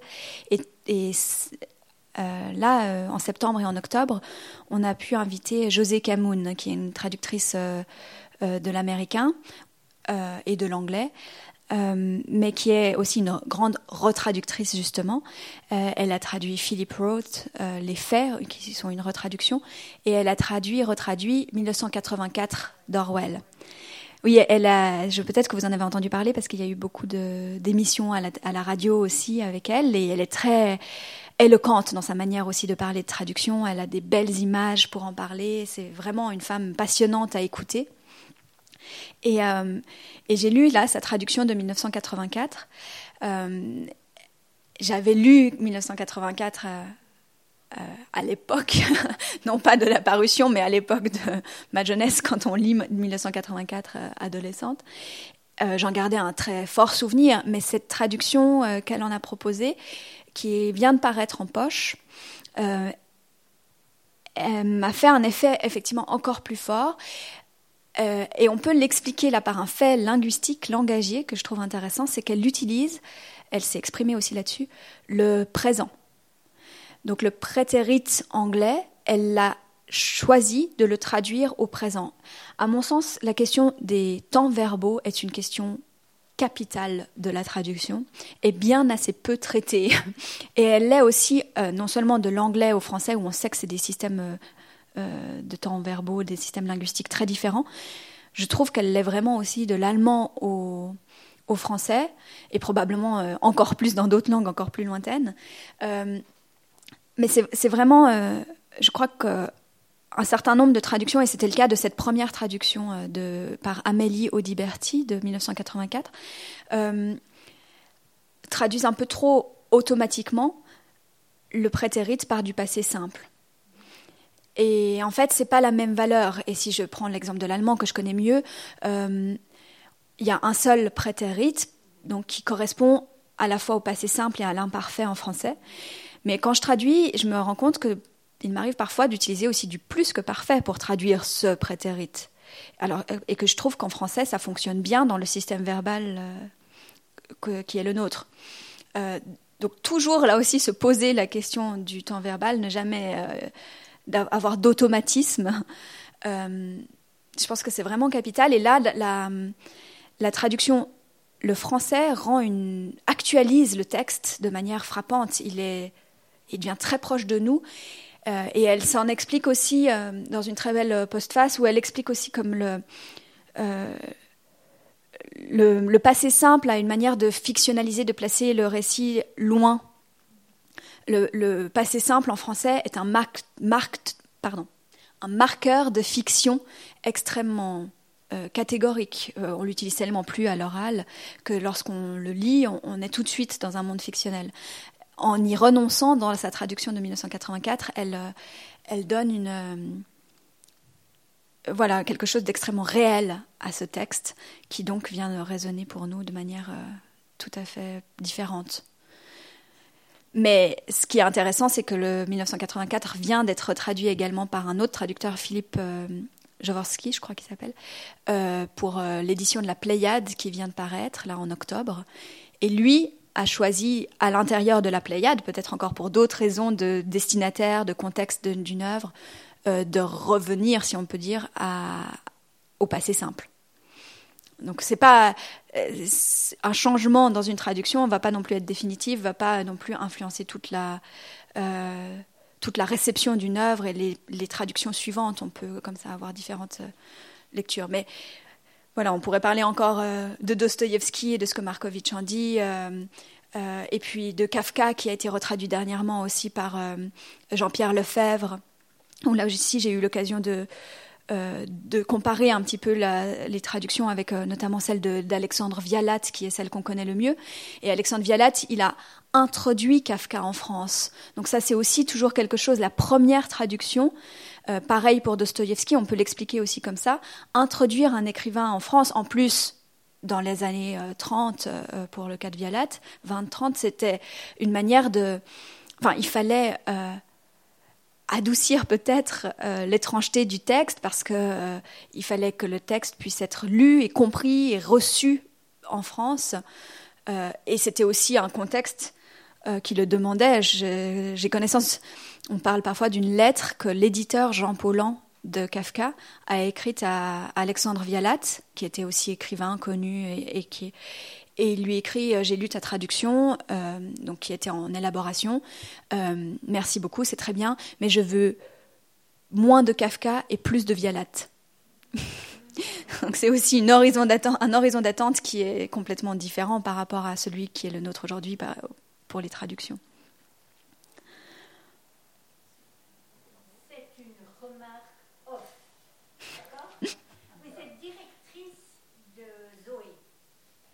De collection chez Zoé. Collection chez Zoé. Ah, Zoé. Parce que l'un des problèmes de Zoé, que par ailleurs j'aime beaucoup, ce sont les fautes d'orthographe. Et je me souviens en salon du livre où j'ai même, je sais pas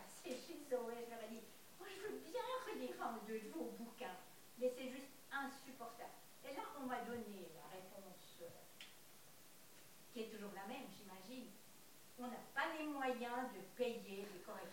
Ça, je trouve. Non, mais ça, m'étonne beaucoup ce que vous dites parce que, alors déjà, je, ne suis pas directrice des éditions Zoé, je suis euh, directrice euh, de collection chez Zoé, donc ça veut dire que je travaille avec Caroline Couteau, la directrice, pour euh, choisir des textes qui sont publiés dans la collection Domaine allemand, donc les traductions de l'allemand. Mais toutes les traductions et tous les livres sont, sont relus par un correcteur de manière euh, très très assidue et, et les moyens y sont mis. Donc je ne sais pas si, c'était, si votre expérience remonte à quelques années. Je pense 4-5 ans.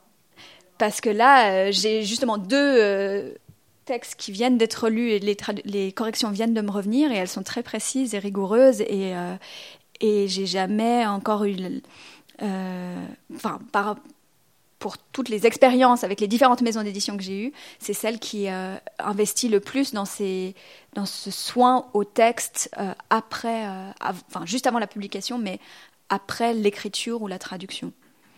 Donc j'espère que votre expérience n'est plus d'actualité.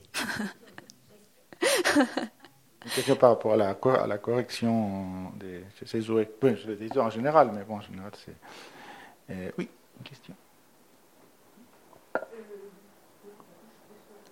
Mais les travaux du traducteur du correcteur est vraiment très précieux et euh, on n'en parle pas assez. Et c'est vraiment euh, un travail euh, qui est pas si facile parce qu'en fait il s'agit pas seulement évidemment il y a l'orthographe mais il vérifie aussi tous les les les faits, par exemple, quand il y a un nom euh, propre qui est cité, une date, euh, un, lieu, il, le vérifie, euh, les citations, il vérifie aussi les titres des livres qui sont cités. Donc ça, c'est aussi très précieux. Et puis parfois, il s'agit aussi de questions de grammaire, donc qui sont de l'ordre d'une interprétation. Et il arrive aussi qu'on ne soit pas d'accord avec le correcteur, qu'on discute avec lui pour euh, ajuster. Mais si, quand il fait bien son travail, et c'est le cas vraiment de celui avec lequel on, on travaille chez Zoé, où j'ai l'occasion de travailler chez Zoé, il, explique pourquoi lui, il défend sa position, et puis on, est vraiment en dialogue, et il comprend aussi la licence poétique qu'on doit pouvoir se permettre euh, pour l'écriture, et normalise pas le texte. C'est aussi pour dire que c'est un travail, alors là encore plus de l'ombre que le travail de traduction, euh, mais qui est précieux. euh, et je suis d'accord avec vous que lire un, livre avec des fautes d'orthographe, c'est désagréable. Vous parliez du, travail de, de correcteur.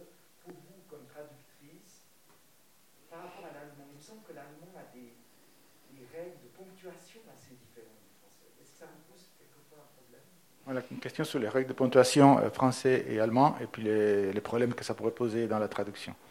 Surtout pour la ponctuation, parce que euh, c'est vrai que les virgules en allemand sont grammaticales. Donc euh, elles ont toujours une raison d'être euh, grammaticale. On les place pas comme ça au hasard, et surtout on s'en débarrasse pas si facilement. Et c'est vrai que parfois quand on traduit de l'allemand, on a tendance à mettre des virgules là où en français on les mettrait pas parce que par mimétisme on les intègre euh, avant euh, une subordonnée où il y a systématiquement en allemand une, une virgule avant la subordonnée. Euh, donc il faut les traquer un petit peu pour, euh, pour faire attention de ne pas reprendre comme ça. Et puis bon, les, la virgule en français, c'est un éternel débat hein, parce que comme elles ne sont pas grammaticales mais mais subjectives, que c'est une question de rythme. Alors là, avec les correcteurs, effectivement, on peut avoir des discussions, euh, euh, mais surtout, euh, le correcteur a la grande utilité de nous faire réfléchir à la pertinence d'un choix. Et si finalement on, l'assume, alors on peut on peut l'imposer.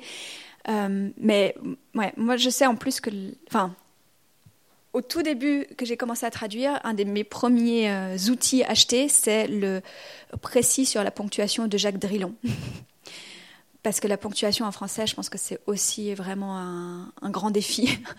Et que quand je disais qu'il faut surtout euh, maîtriser sa propre langue, voilà, ça fait partie du genre d'outils qu'on peut utiliser et sans cesse utiliser, comme le Grévis, la Bible du Grévis, euh, pour, pour s'améliorer et améliorer euh, son outil euh, linguistique, langagier, sans cesse. Donc j'avais vraiment euh, compulsé ce livre, ce précis sur, sur, la, sur la ponctuation. Finalement, quand j'ai choisi la traduction, c'était... pour réunir tout ce qui me plaisait, parce que j'avais commencé à étudier en lettres l'allemand et le français, donc après mon année à Berlin. et je me suis rendu compte que la traduction réunissait mon amour de la littérature allemande, de la littérature française, parce qu'il faut lire énormément en français pour pouvoir traduire bien. Enfin, je pense que c'est important de lire parce que pour se rendre compte justement de tout ce qu'il est possible de faire en français non normé, pour rendre cet écart dont je vous parlais tout à l'heure, cet écart dans la langue, pour rendre ce que fait un auteur à sa langue, dans, le rendre en français, il faut avoir euh, une palette extrêmement large, et c'est les écrivains existants euh, et passés qui euh, nous aident à élargir cette palette. ça réunissait donc ces littératures, lire en allemand évidemment pour comprendre aussi comment l'œuvre que je traduis s'inscrit dans son univers, mais aussi ça réunissait ce qui m'intéressait en linguistique, vraiment l'usage de la langue. Comment est-ce qu'on fait dire, comment est-ce qu'on représente les choses pour que ce soit compris, parce qu'il y a son usage propre, et puis euh, une manière de le transmettre aussi. Et la, ponctuation, les, euh, la grammaire même, les inversions, les, de savoir euh, ce que ça crée quand on met un adjectif avant le nom, etc. C'est des choses qui m'ont toujours passionnée et qui, qui, sont utiles aussi pour, euh, pour écrire, pour traduire.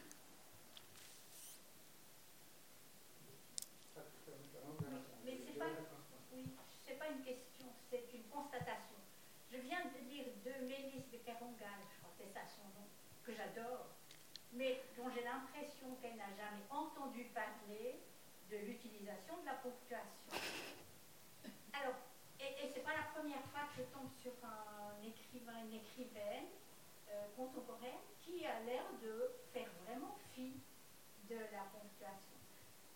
Comment est-ce qu'on fait quand on est traductrice?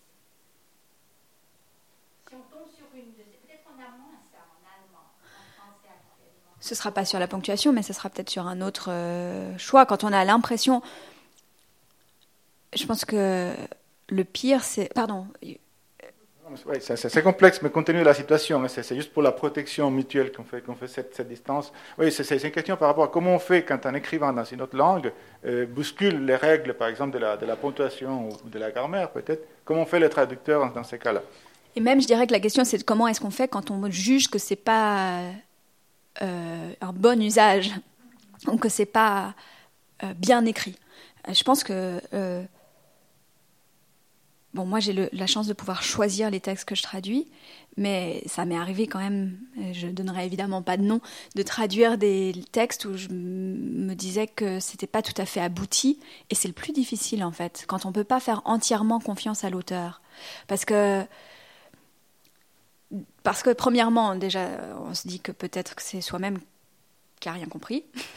Que nous-mêmes on n'a rien compris et que et que qui suis-je pour juger de la qualité? Peut-être qu'en fait c'est juste quelque, quelque chose qui me passe au-dessus. Peut-être que c'est un usage très personnel euh, et que je peux ne pas être d'accord, mais est-ce que c'est vraiment faux ou mauvais?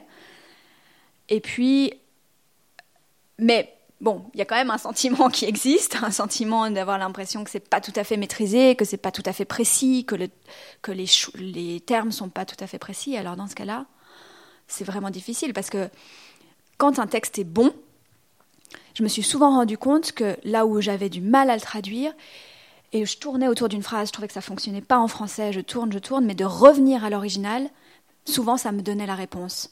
Parce que le texte est bon, il est solide, et que quand on revient à l'original, on se rend compte qu'en fait, si ça fonctionne pas en français, c'est qu'il y avait quelque chose qui manquait, quelque chose qui avait mal été compris, euh, un mot ou, un, élément de la phrase auquel j'avais pas accordé assez d'importance. Et une fois que je relis et que je l'intègre, alors j'arrive à trouver la bonne solution en français.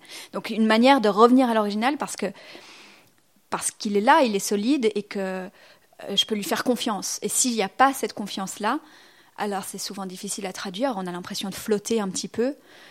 Et surtout, on a l'impression de faire des choix extrêmement euh, arbitraires. Et donc, c'est pas très agréable. Alors que quand un texte est solide, je sais que je dois faire des choix, mais je, peu à peu, grâce à la lecture du texte et à ce qu'il me donne, j'argumente mes choix. J'arrive à construire pour moi-même mon argumentation et à savoir que ce sont des choix qui sont fondés, qui sont solides,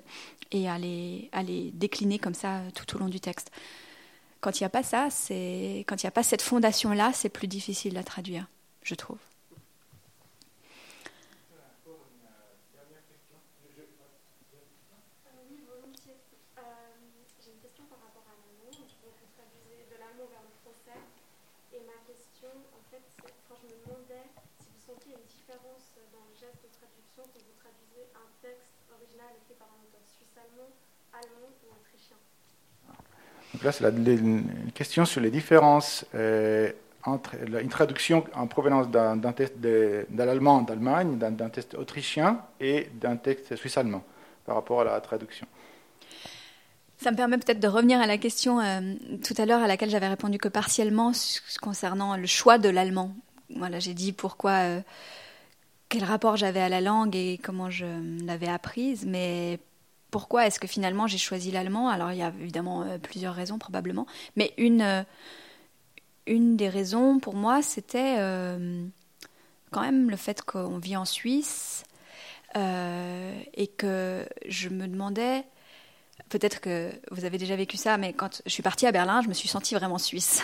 le fait de partir, d'habiter ailleurs, c'est voilà, on se rend compte de ce qui fait notre identité. Et je me suis sentie suisse et j'ai senti euh, ce que ça voulait dire aussi dans la diversité des langues. Je me souviens d'une fois où on discutait euh, en anglais à la table d'un bistrot avec un tessinois. Parce que les deux, on était en train d'apprendre la langue. on savait encore trop mal l'allemand, peut-être. Euh, et puis, ce rapport aux langues en Suisse, mais aussi ce rapport à une certaine culture. Je me dis souvent que les Suisses allemands sont les plus Suisses des Suisses. Euh, euh, il y a évidemment un rapport à, la politique, à la, euh, oui, à la culture, à l'histoire, qui m'intrigue dans la manière dont elle est vécue et donc décrite dans des livres suisses-allemands, par des écrivains suisses-allemands.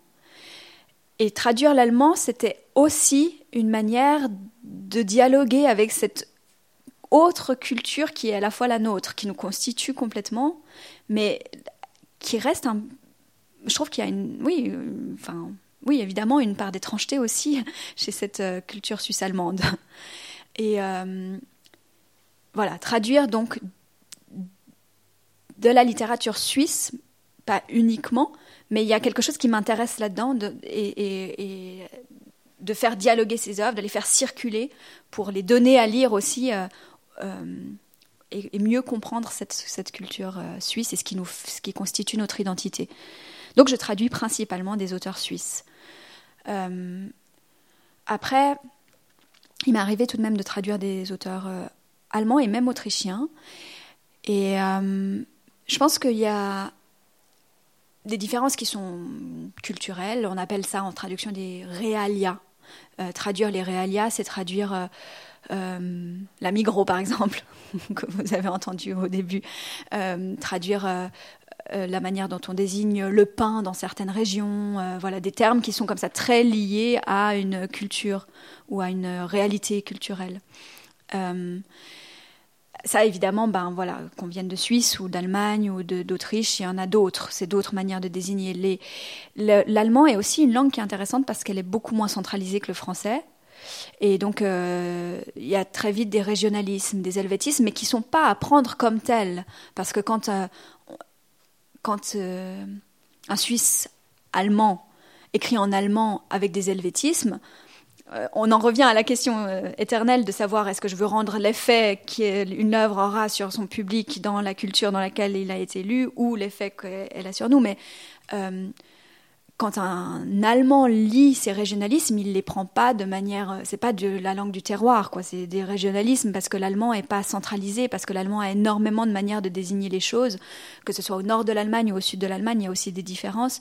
Et, donc en Suisse et en Autriche, il y a des différences linguistiques lexicales qui sont pas non plus euh,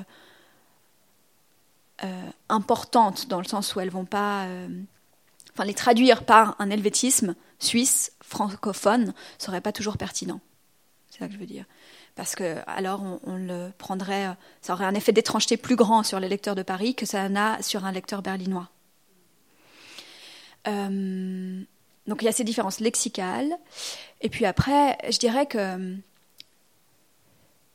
ce qui est plus important, c'est le contexte dans lequel une œuvre s'inscrit. une œuvre, elle est, elle est nourrie par plein de choses, mais entre autres le paysage.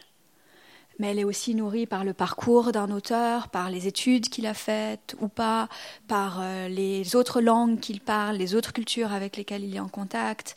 Euh, quand je traduis Annette Hoog, en fait, je pourrais aussi répondre comme ça en disant que euh, j'ai l'impression de traduire moins de l'allemand que de traduire la langue d'Annette Hoog ou la langue de Max Frisch ou la langue d'Arnaud Kamenich.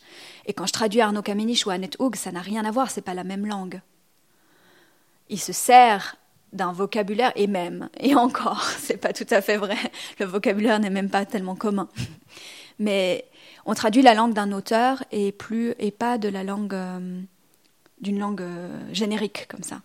De nouveau, c'est cette question aussi de l'écart par rapport à sa propre langue. Ce qui m'intéresse plus, c'est pas de traduire de l'allemand, mais c'est de traduire la manière dont Annette Hug ou Max Frisch ou Arno Kamenich ou Hélène Orefrey a de se servir de l'allemand. Et donc, ça va être une manière qui sera influencée aussi par le fait qu'il vient de Suisse ou d'Allemagne ou d'Autriche, entre autres critères, entre autres euh, euh, le fait que ce soit une femme ou un homme, le fait que ce soit euh, Max Frisch en 1960 ou 1970 ou Annette Hoog en 2017, etc. etc. C'est un critère parmi d'autres. Ce qui m'a conduite d'ailleurs très dernièrement à une décision pour la collection. Alors là, c'est une décision éditoriale. les prochains livres qui vont paraître aux éditions Zoé dans la collection Domaine allemand porteront le nom de traducteur sur la couverture, comme c'est le cas depuis quelques années, même avant que je... Ça fait un an et demi que je suis directrice de collection, donc avant ça. Euh, mais plus la mention sur la couverture de la langue.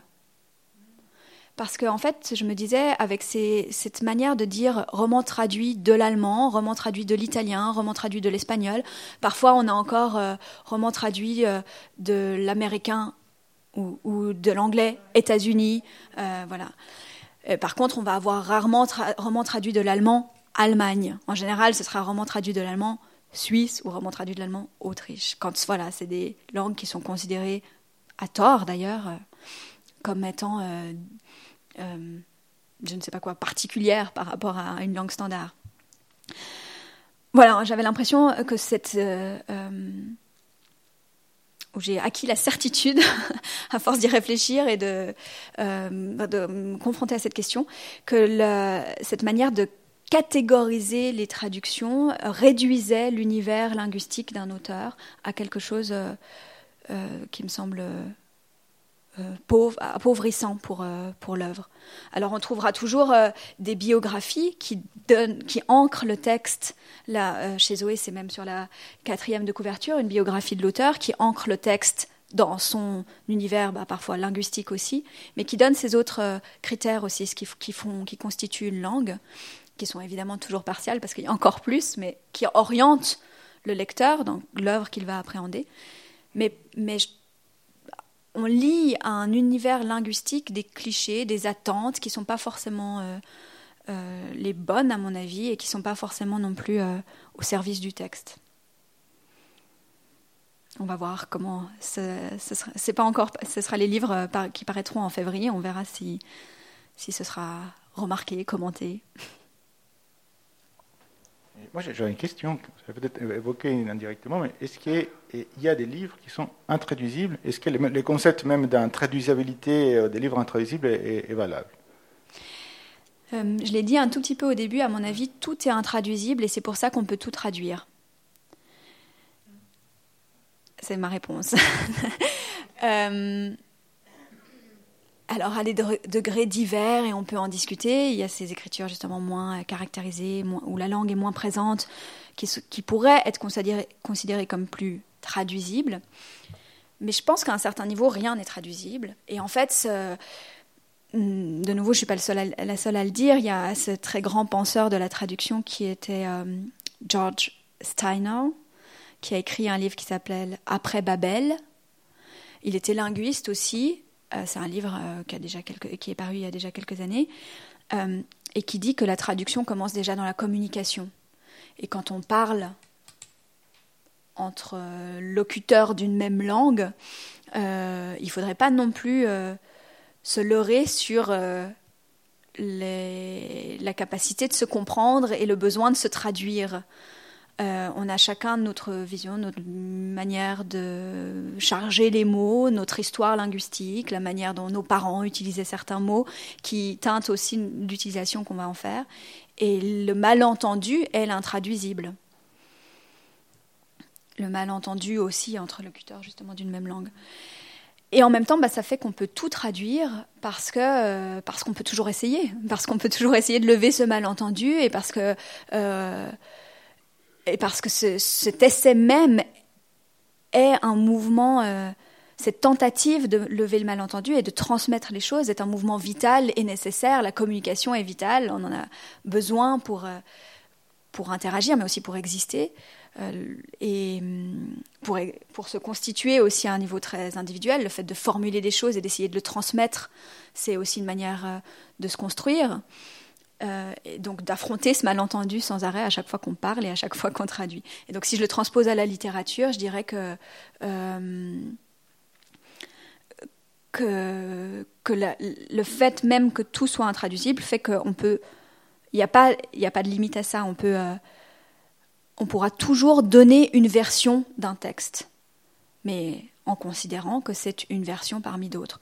Le texte le plus intraduisible que j'ai traduit, euh, le degré le plus haut d'intraduisibilité, c'est un texte euh, écrit euh, en langue inventée par Franz Holler, qui est un écrivain suisse-allemand, cabarettiste. et je ne sais pas si vous connaissez Das Tote Mügerli. C'est un texte extrêmement connu en Suisse allemande euh, euh, que Franz Holler euh, dit sur les scènes de cabaret et en lecture depuis les années 70 en tout cas, peut-être même 60. et qui a beaucoup de succès et que les gens en Suisse allemande connaissent comme ça. En fait, j'avais fait des cours de bernois et la prof de bernois m'avait donné à lire ce texte en me disant voilà, c'est du faux bernois. Il imite le bernois et en fait, tous ces mots-là ne sont pas euh, réels, ils sont inventés. Mais quand il le dit, il y a un effet de familiarité, un effet de, euh, de reconnaissance qui se crée chez les gens qui entendent le texte, qui fait qu'on comprend tout sans comprendre. Et les Suisses allemands se disent, parce qu'ils ont ce jeu toujours de se dire ah c'est un Suisse allemand qui vient d'une autre vallée, alors on dit ça comme ça ailleurs. Euh, et en 2014, ça commence à, remonter un petit peu, mais c'est un texte dont je parle souvent parce qu'il est vraiment aussi exemplaire de, ce que je pense que peut faire la traduction. Euh, euh, m'avait posé comme ça un peu un défi de traduction, et puis j'ai dit, ben ça, ce serait vraiment, voilà, ce texte-là pour les Suisses allemands, c'est la En plus, voilà, ils ont tous entendu ça dans leur enfance, donc euh, c'est un texte qui est extrêmement proche et voilà familier, et il y a un grand grand degré aussi d'affectivité dans ce texte. Comment traduire ça? Alors j'ai essayé une traduction. Elle s'appelle le Pistroikradze et le Grappia Lulu. Euh, et c'est une proposition de traduire ce texte euh, où l'intérêt c'était pour moi de refaire le geste de l'auteur et d'essayer de comprendre comment est-ce qu'il avait inventé son, faux suisse allemand pour inventer un faux français en Suisse romande. Donc son, son, sa Bern Deutschli Geschichtli, euh, pardon pour mon mauvais accent suisse allemand, mais qui en fait une, histoire, il dit que c'est une histoire bernoise et ensuite il se lance dans le récit, est devenue chez moi une historiellette valdoise. Et alors si j'essaye, euh, je m'en souviens. Euh, le grappiagno Lulu et le pistrouille Kradze rentra Basset un soir dans une nuit bien avancée. Il jabiassait et barjaquait tant et si que quiconque aurait pu crêtre que les deux amigolets allaient tantôt se patafioler le fion pour de bodzons.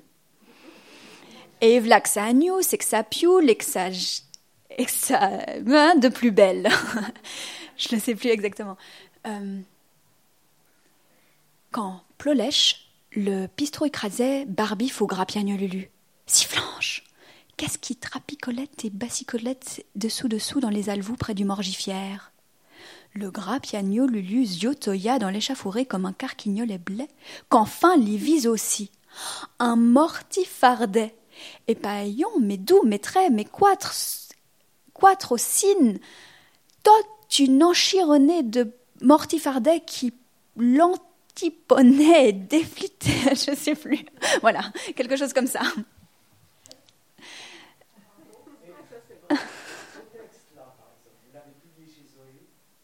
Ce texte-là, c'est un texte très court qui fait, euh, en tout, si je vous le récitais en entier, ça serait 10 minutes.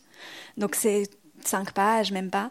Et euh, qui a été publié dans une revue euh, avec dans une version que j'ai livrée à l'époque, mais qui est très difficile, et là c'est un autre, une autre question et qui s'est posée euh, dans une moindre mesure aussi pour euh, Arnaud Kamenich, c'est que comment est-ce qu'on écrit en français des mots qui n'existent pas? Comment est-ce qu'on transmet la prononciation dans une langue qui est euh, pas phonétique du tout, contrairement à l'allemand où on prononce plus ou moins toutes les lettres qu'on écrit.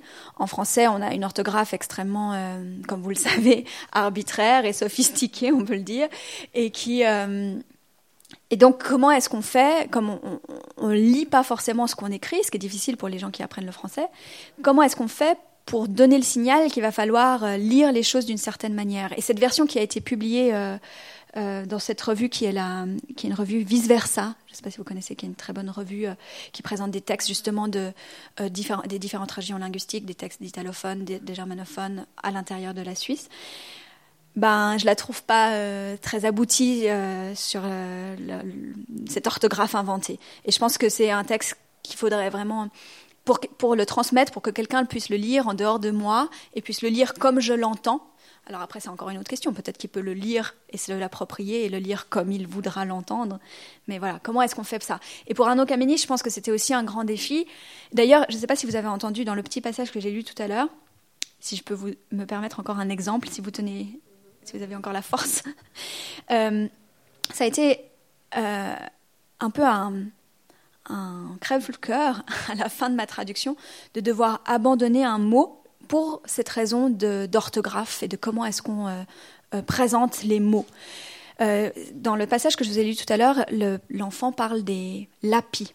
Les lapis qui vont pas aimer l'odeur du parfum que le coiffeur, le friseur leur spraye. Eh bien, les lapis, pendant très longtemps, euh, pendant presque l'entier de ma traduction jusqu'à la fin, je les avais euh, nommés les lapuns. Et euh, en allemand, c'est des kinkelis, donc un mot complètement inventé ou, singulier pour l'enfant. Euh, donc ça vient de Kaninchen, le lapin en, allemand, et euh, dans ce livre, il s'appelle les Kinkelis. Et donc au début de la traduction, j'avais trouvé ces lapuns qui me plaisaient beaucoup aussi parce que uns c'est une consonance romanche, voilà des grisons. Il y a les capuns qu'on mange, et il y a encore plein d'autres mots en uns. Et donc j'aimais bien ces lapuns et je trouvais que ça sonnait bien. Mais au, fil, au, fur et à mesure de la traduction, j'ai fixé quelques règles dans cette écriture sous contrainte. Et euh, l'une des règles, c'était d'essayer de, de, pas euh, de, des mots romanches, de ne pas les orthographier faux, de les orthographier à la romanche. Mais du coup, comment est-ce qu'on va les prononcer? Et la punce, c'était impossible de l'écrire L-A-P-U-N-S. Comment faire comprendre à un lecteur français qu'il faudrait lire Lapunz, si ce n'est en l'écrivant O-U-N-T-Z-E et encore le O-U-N, ou alors ce serait un Lapunz, et voilà. Et, dans cette euh, impasse, et par rapport à aussi à cette règle fixée de ne pas écrire les capuns et d'essayer d'être assez. Alors voilà, c'est une règle, j'aurais pu. Euh, J'aurais pu choisir d'en fixer une autre ou de changer de règle, mais elle avait du sens pour moi par rapport à ce que je voulais transmettre du romanche quand même, de cette réalité euh, euh, linguistique et de pas faire du romanche une langue complètement fantaisiste et euh, de pas lui donner une teinte inventée justement, parce que c'est une langue qui existe dans notre réalité linguistique aussi. Euh, et donc avec cette règle, je ne pouvais pas me permettre d'avoir des lapuns comme ça. Donc il a fallu trouver autre chose. Et finalement, les lapis, c'était une très bonne solution parce que euh, peut-être qu'on les comprend mieux. Et puis, non, je pense qu'on comprend la Pounce, on les comprenait, mais on les comprenait quand je les disais, mais comment faire, enfin, comment le transmettre? C'est aussi un grand défi de la traduction, hein, de, savoir, euh, justement, quand je disais, il y a cette, ces usages, le grévis, le bon usage, hein, c'est le titre de ce dictionnaire grammatical, euh, ou, ou la ponctuation, bah, c'est aussi qu'on a sa propre utilisation de la langue, mais que parfois elle n'est pas euh, partagée, qu'elle ne sera pas compréhensible. Alors les lecteurs de la traduction, euh, il faut toujours. Enfin, moi j'aime bien faire lire ma traduction à d'autres personnes avant de la publier pour euh, évaluer s'il y a des, certaines choses qui vont pas passer. Et en même temps, il ne faut pas non plus s'y fier complètement parce que telle ou telle personne ne va pas comprendre ce qu'une autre va comprendre aussi. Voilà. Et de nouveau, ce travail d'équilibriste pour trouver un bon degré, avec le défi en plus à, cela s'ajoute le fait que euh, j'ai connaissance du texte en allemand. Donc il y a pour moi des choses qui paraissent évidentes et très claires parce que je les ai lues en allemand. Et donc, est-ce que je suis tout à fait sûre de les rendre avec autant de clarté en français pour quelqu'un qui n'aurait pas accès à l'original Et voilà, essayer de comprendre ça, euh, c'est un travail.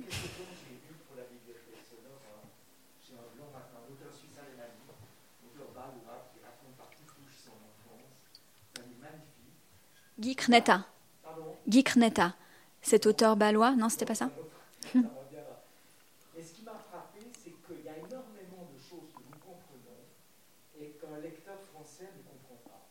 Donc il y a énormément de notes de bas de page qui expliquent pourquoi ça se passe comme ça en Suisse, qui expliquent des termes.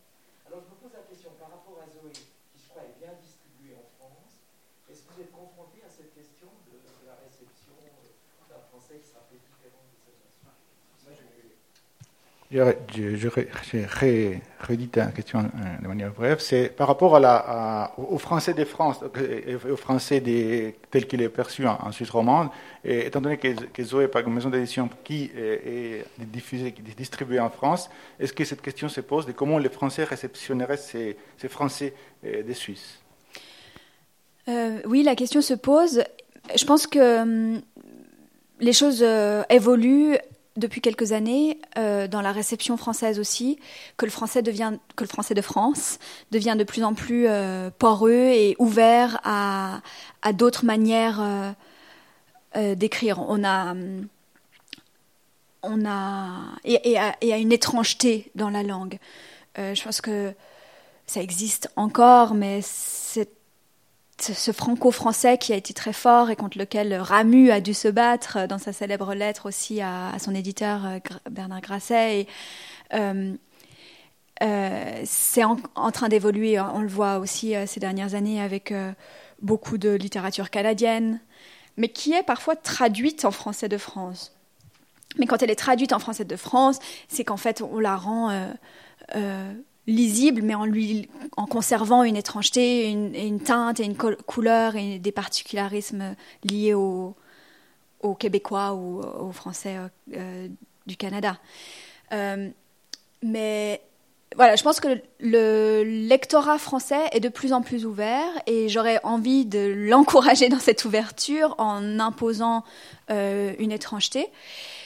Euh, et en même temps, je me pose souvent la question parce que les helvétismes sont presque systématiquement relevés par la presse française et que parfois j'ai l'impression que ça euh, détourne un petit peu l'attention de l'essentiel. Euh, donc, donc, on a envie de les éviter pour ne pas accaparer le discours et les discussions sur le texte à propos de ces helvétismes.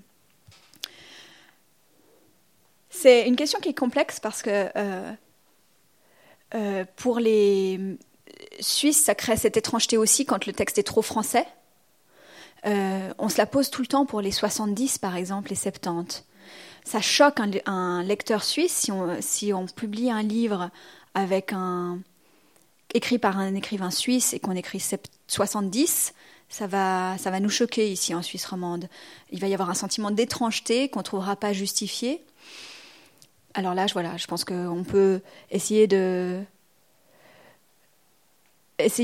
faire confiance au lecteur français pour comprendre le septante et en même temps, comme je le disais, c'est dommage si et la seule chose qui retient, c'est que du coup on a utilisé un mot un peu étrange parce que finalement on s'en fiche de ce septante.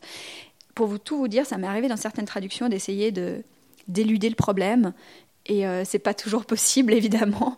Mais quand il y a un numéro de téléphone, euh, on peut par exemple utiliser 60 au lieu de 70 ou 70.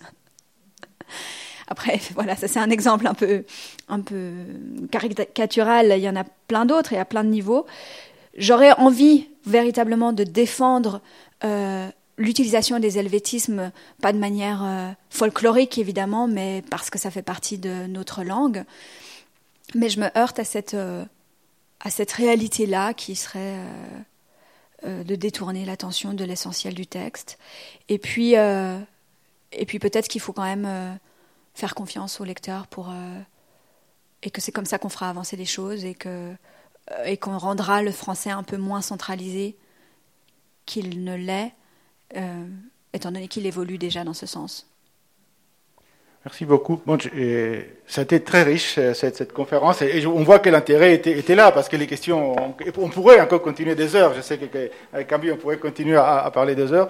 Et, comme je vous avais dit, euh, malheureusement il n'y aura, pas l'apéro pour des raisons des Covid, mais je vous recommande les derniers livres qui étaient traduits qui s'appellent Ustrinkata dans Kamenish, et là vous avez tout ce qu'il faut côté apéro.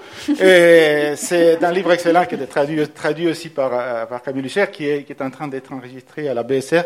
Un grand défi pour les lecteurs qui est en train de la, parce qu'il faut avoir du souffle, mais c'est extraordinaire comme livre. Et justement là, il y a un bel, il y a, bon, je dirais que le livre, c'est un immense, magnifique apéro. Et, et donc, et, je vous le recommande. Je je vous ai pas posé la question si vous voulez être enregistré, étant donné que euh, bon, j'ai plus ou moins transposer vos questions, mais je pense que tout le monde est d'accord. Et je vous remercie tous d'être là, d'avoir été si attentifs, et surtout Camille Lucher de, par cette riche et généreuse euh, intervention. Merci beaucoup. Et puis j'espère à la prochaine en novembre. Merci beaucoup.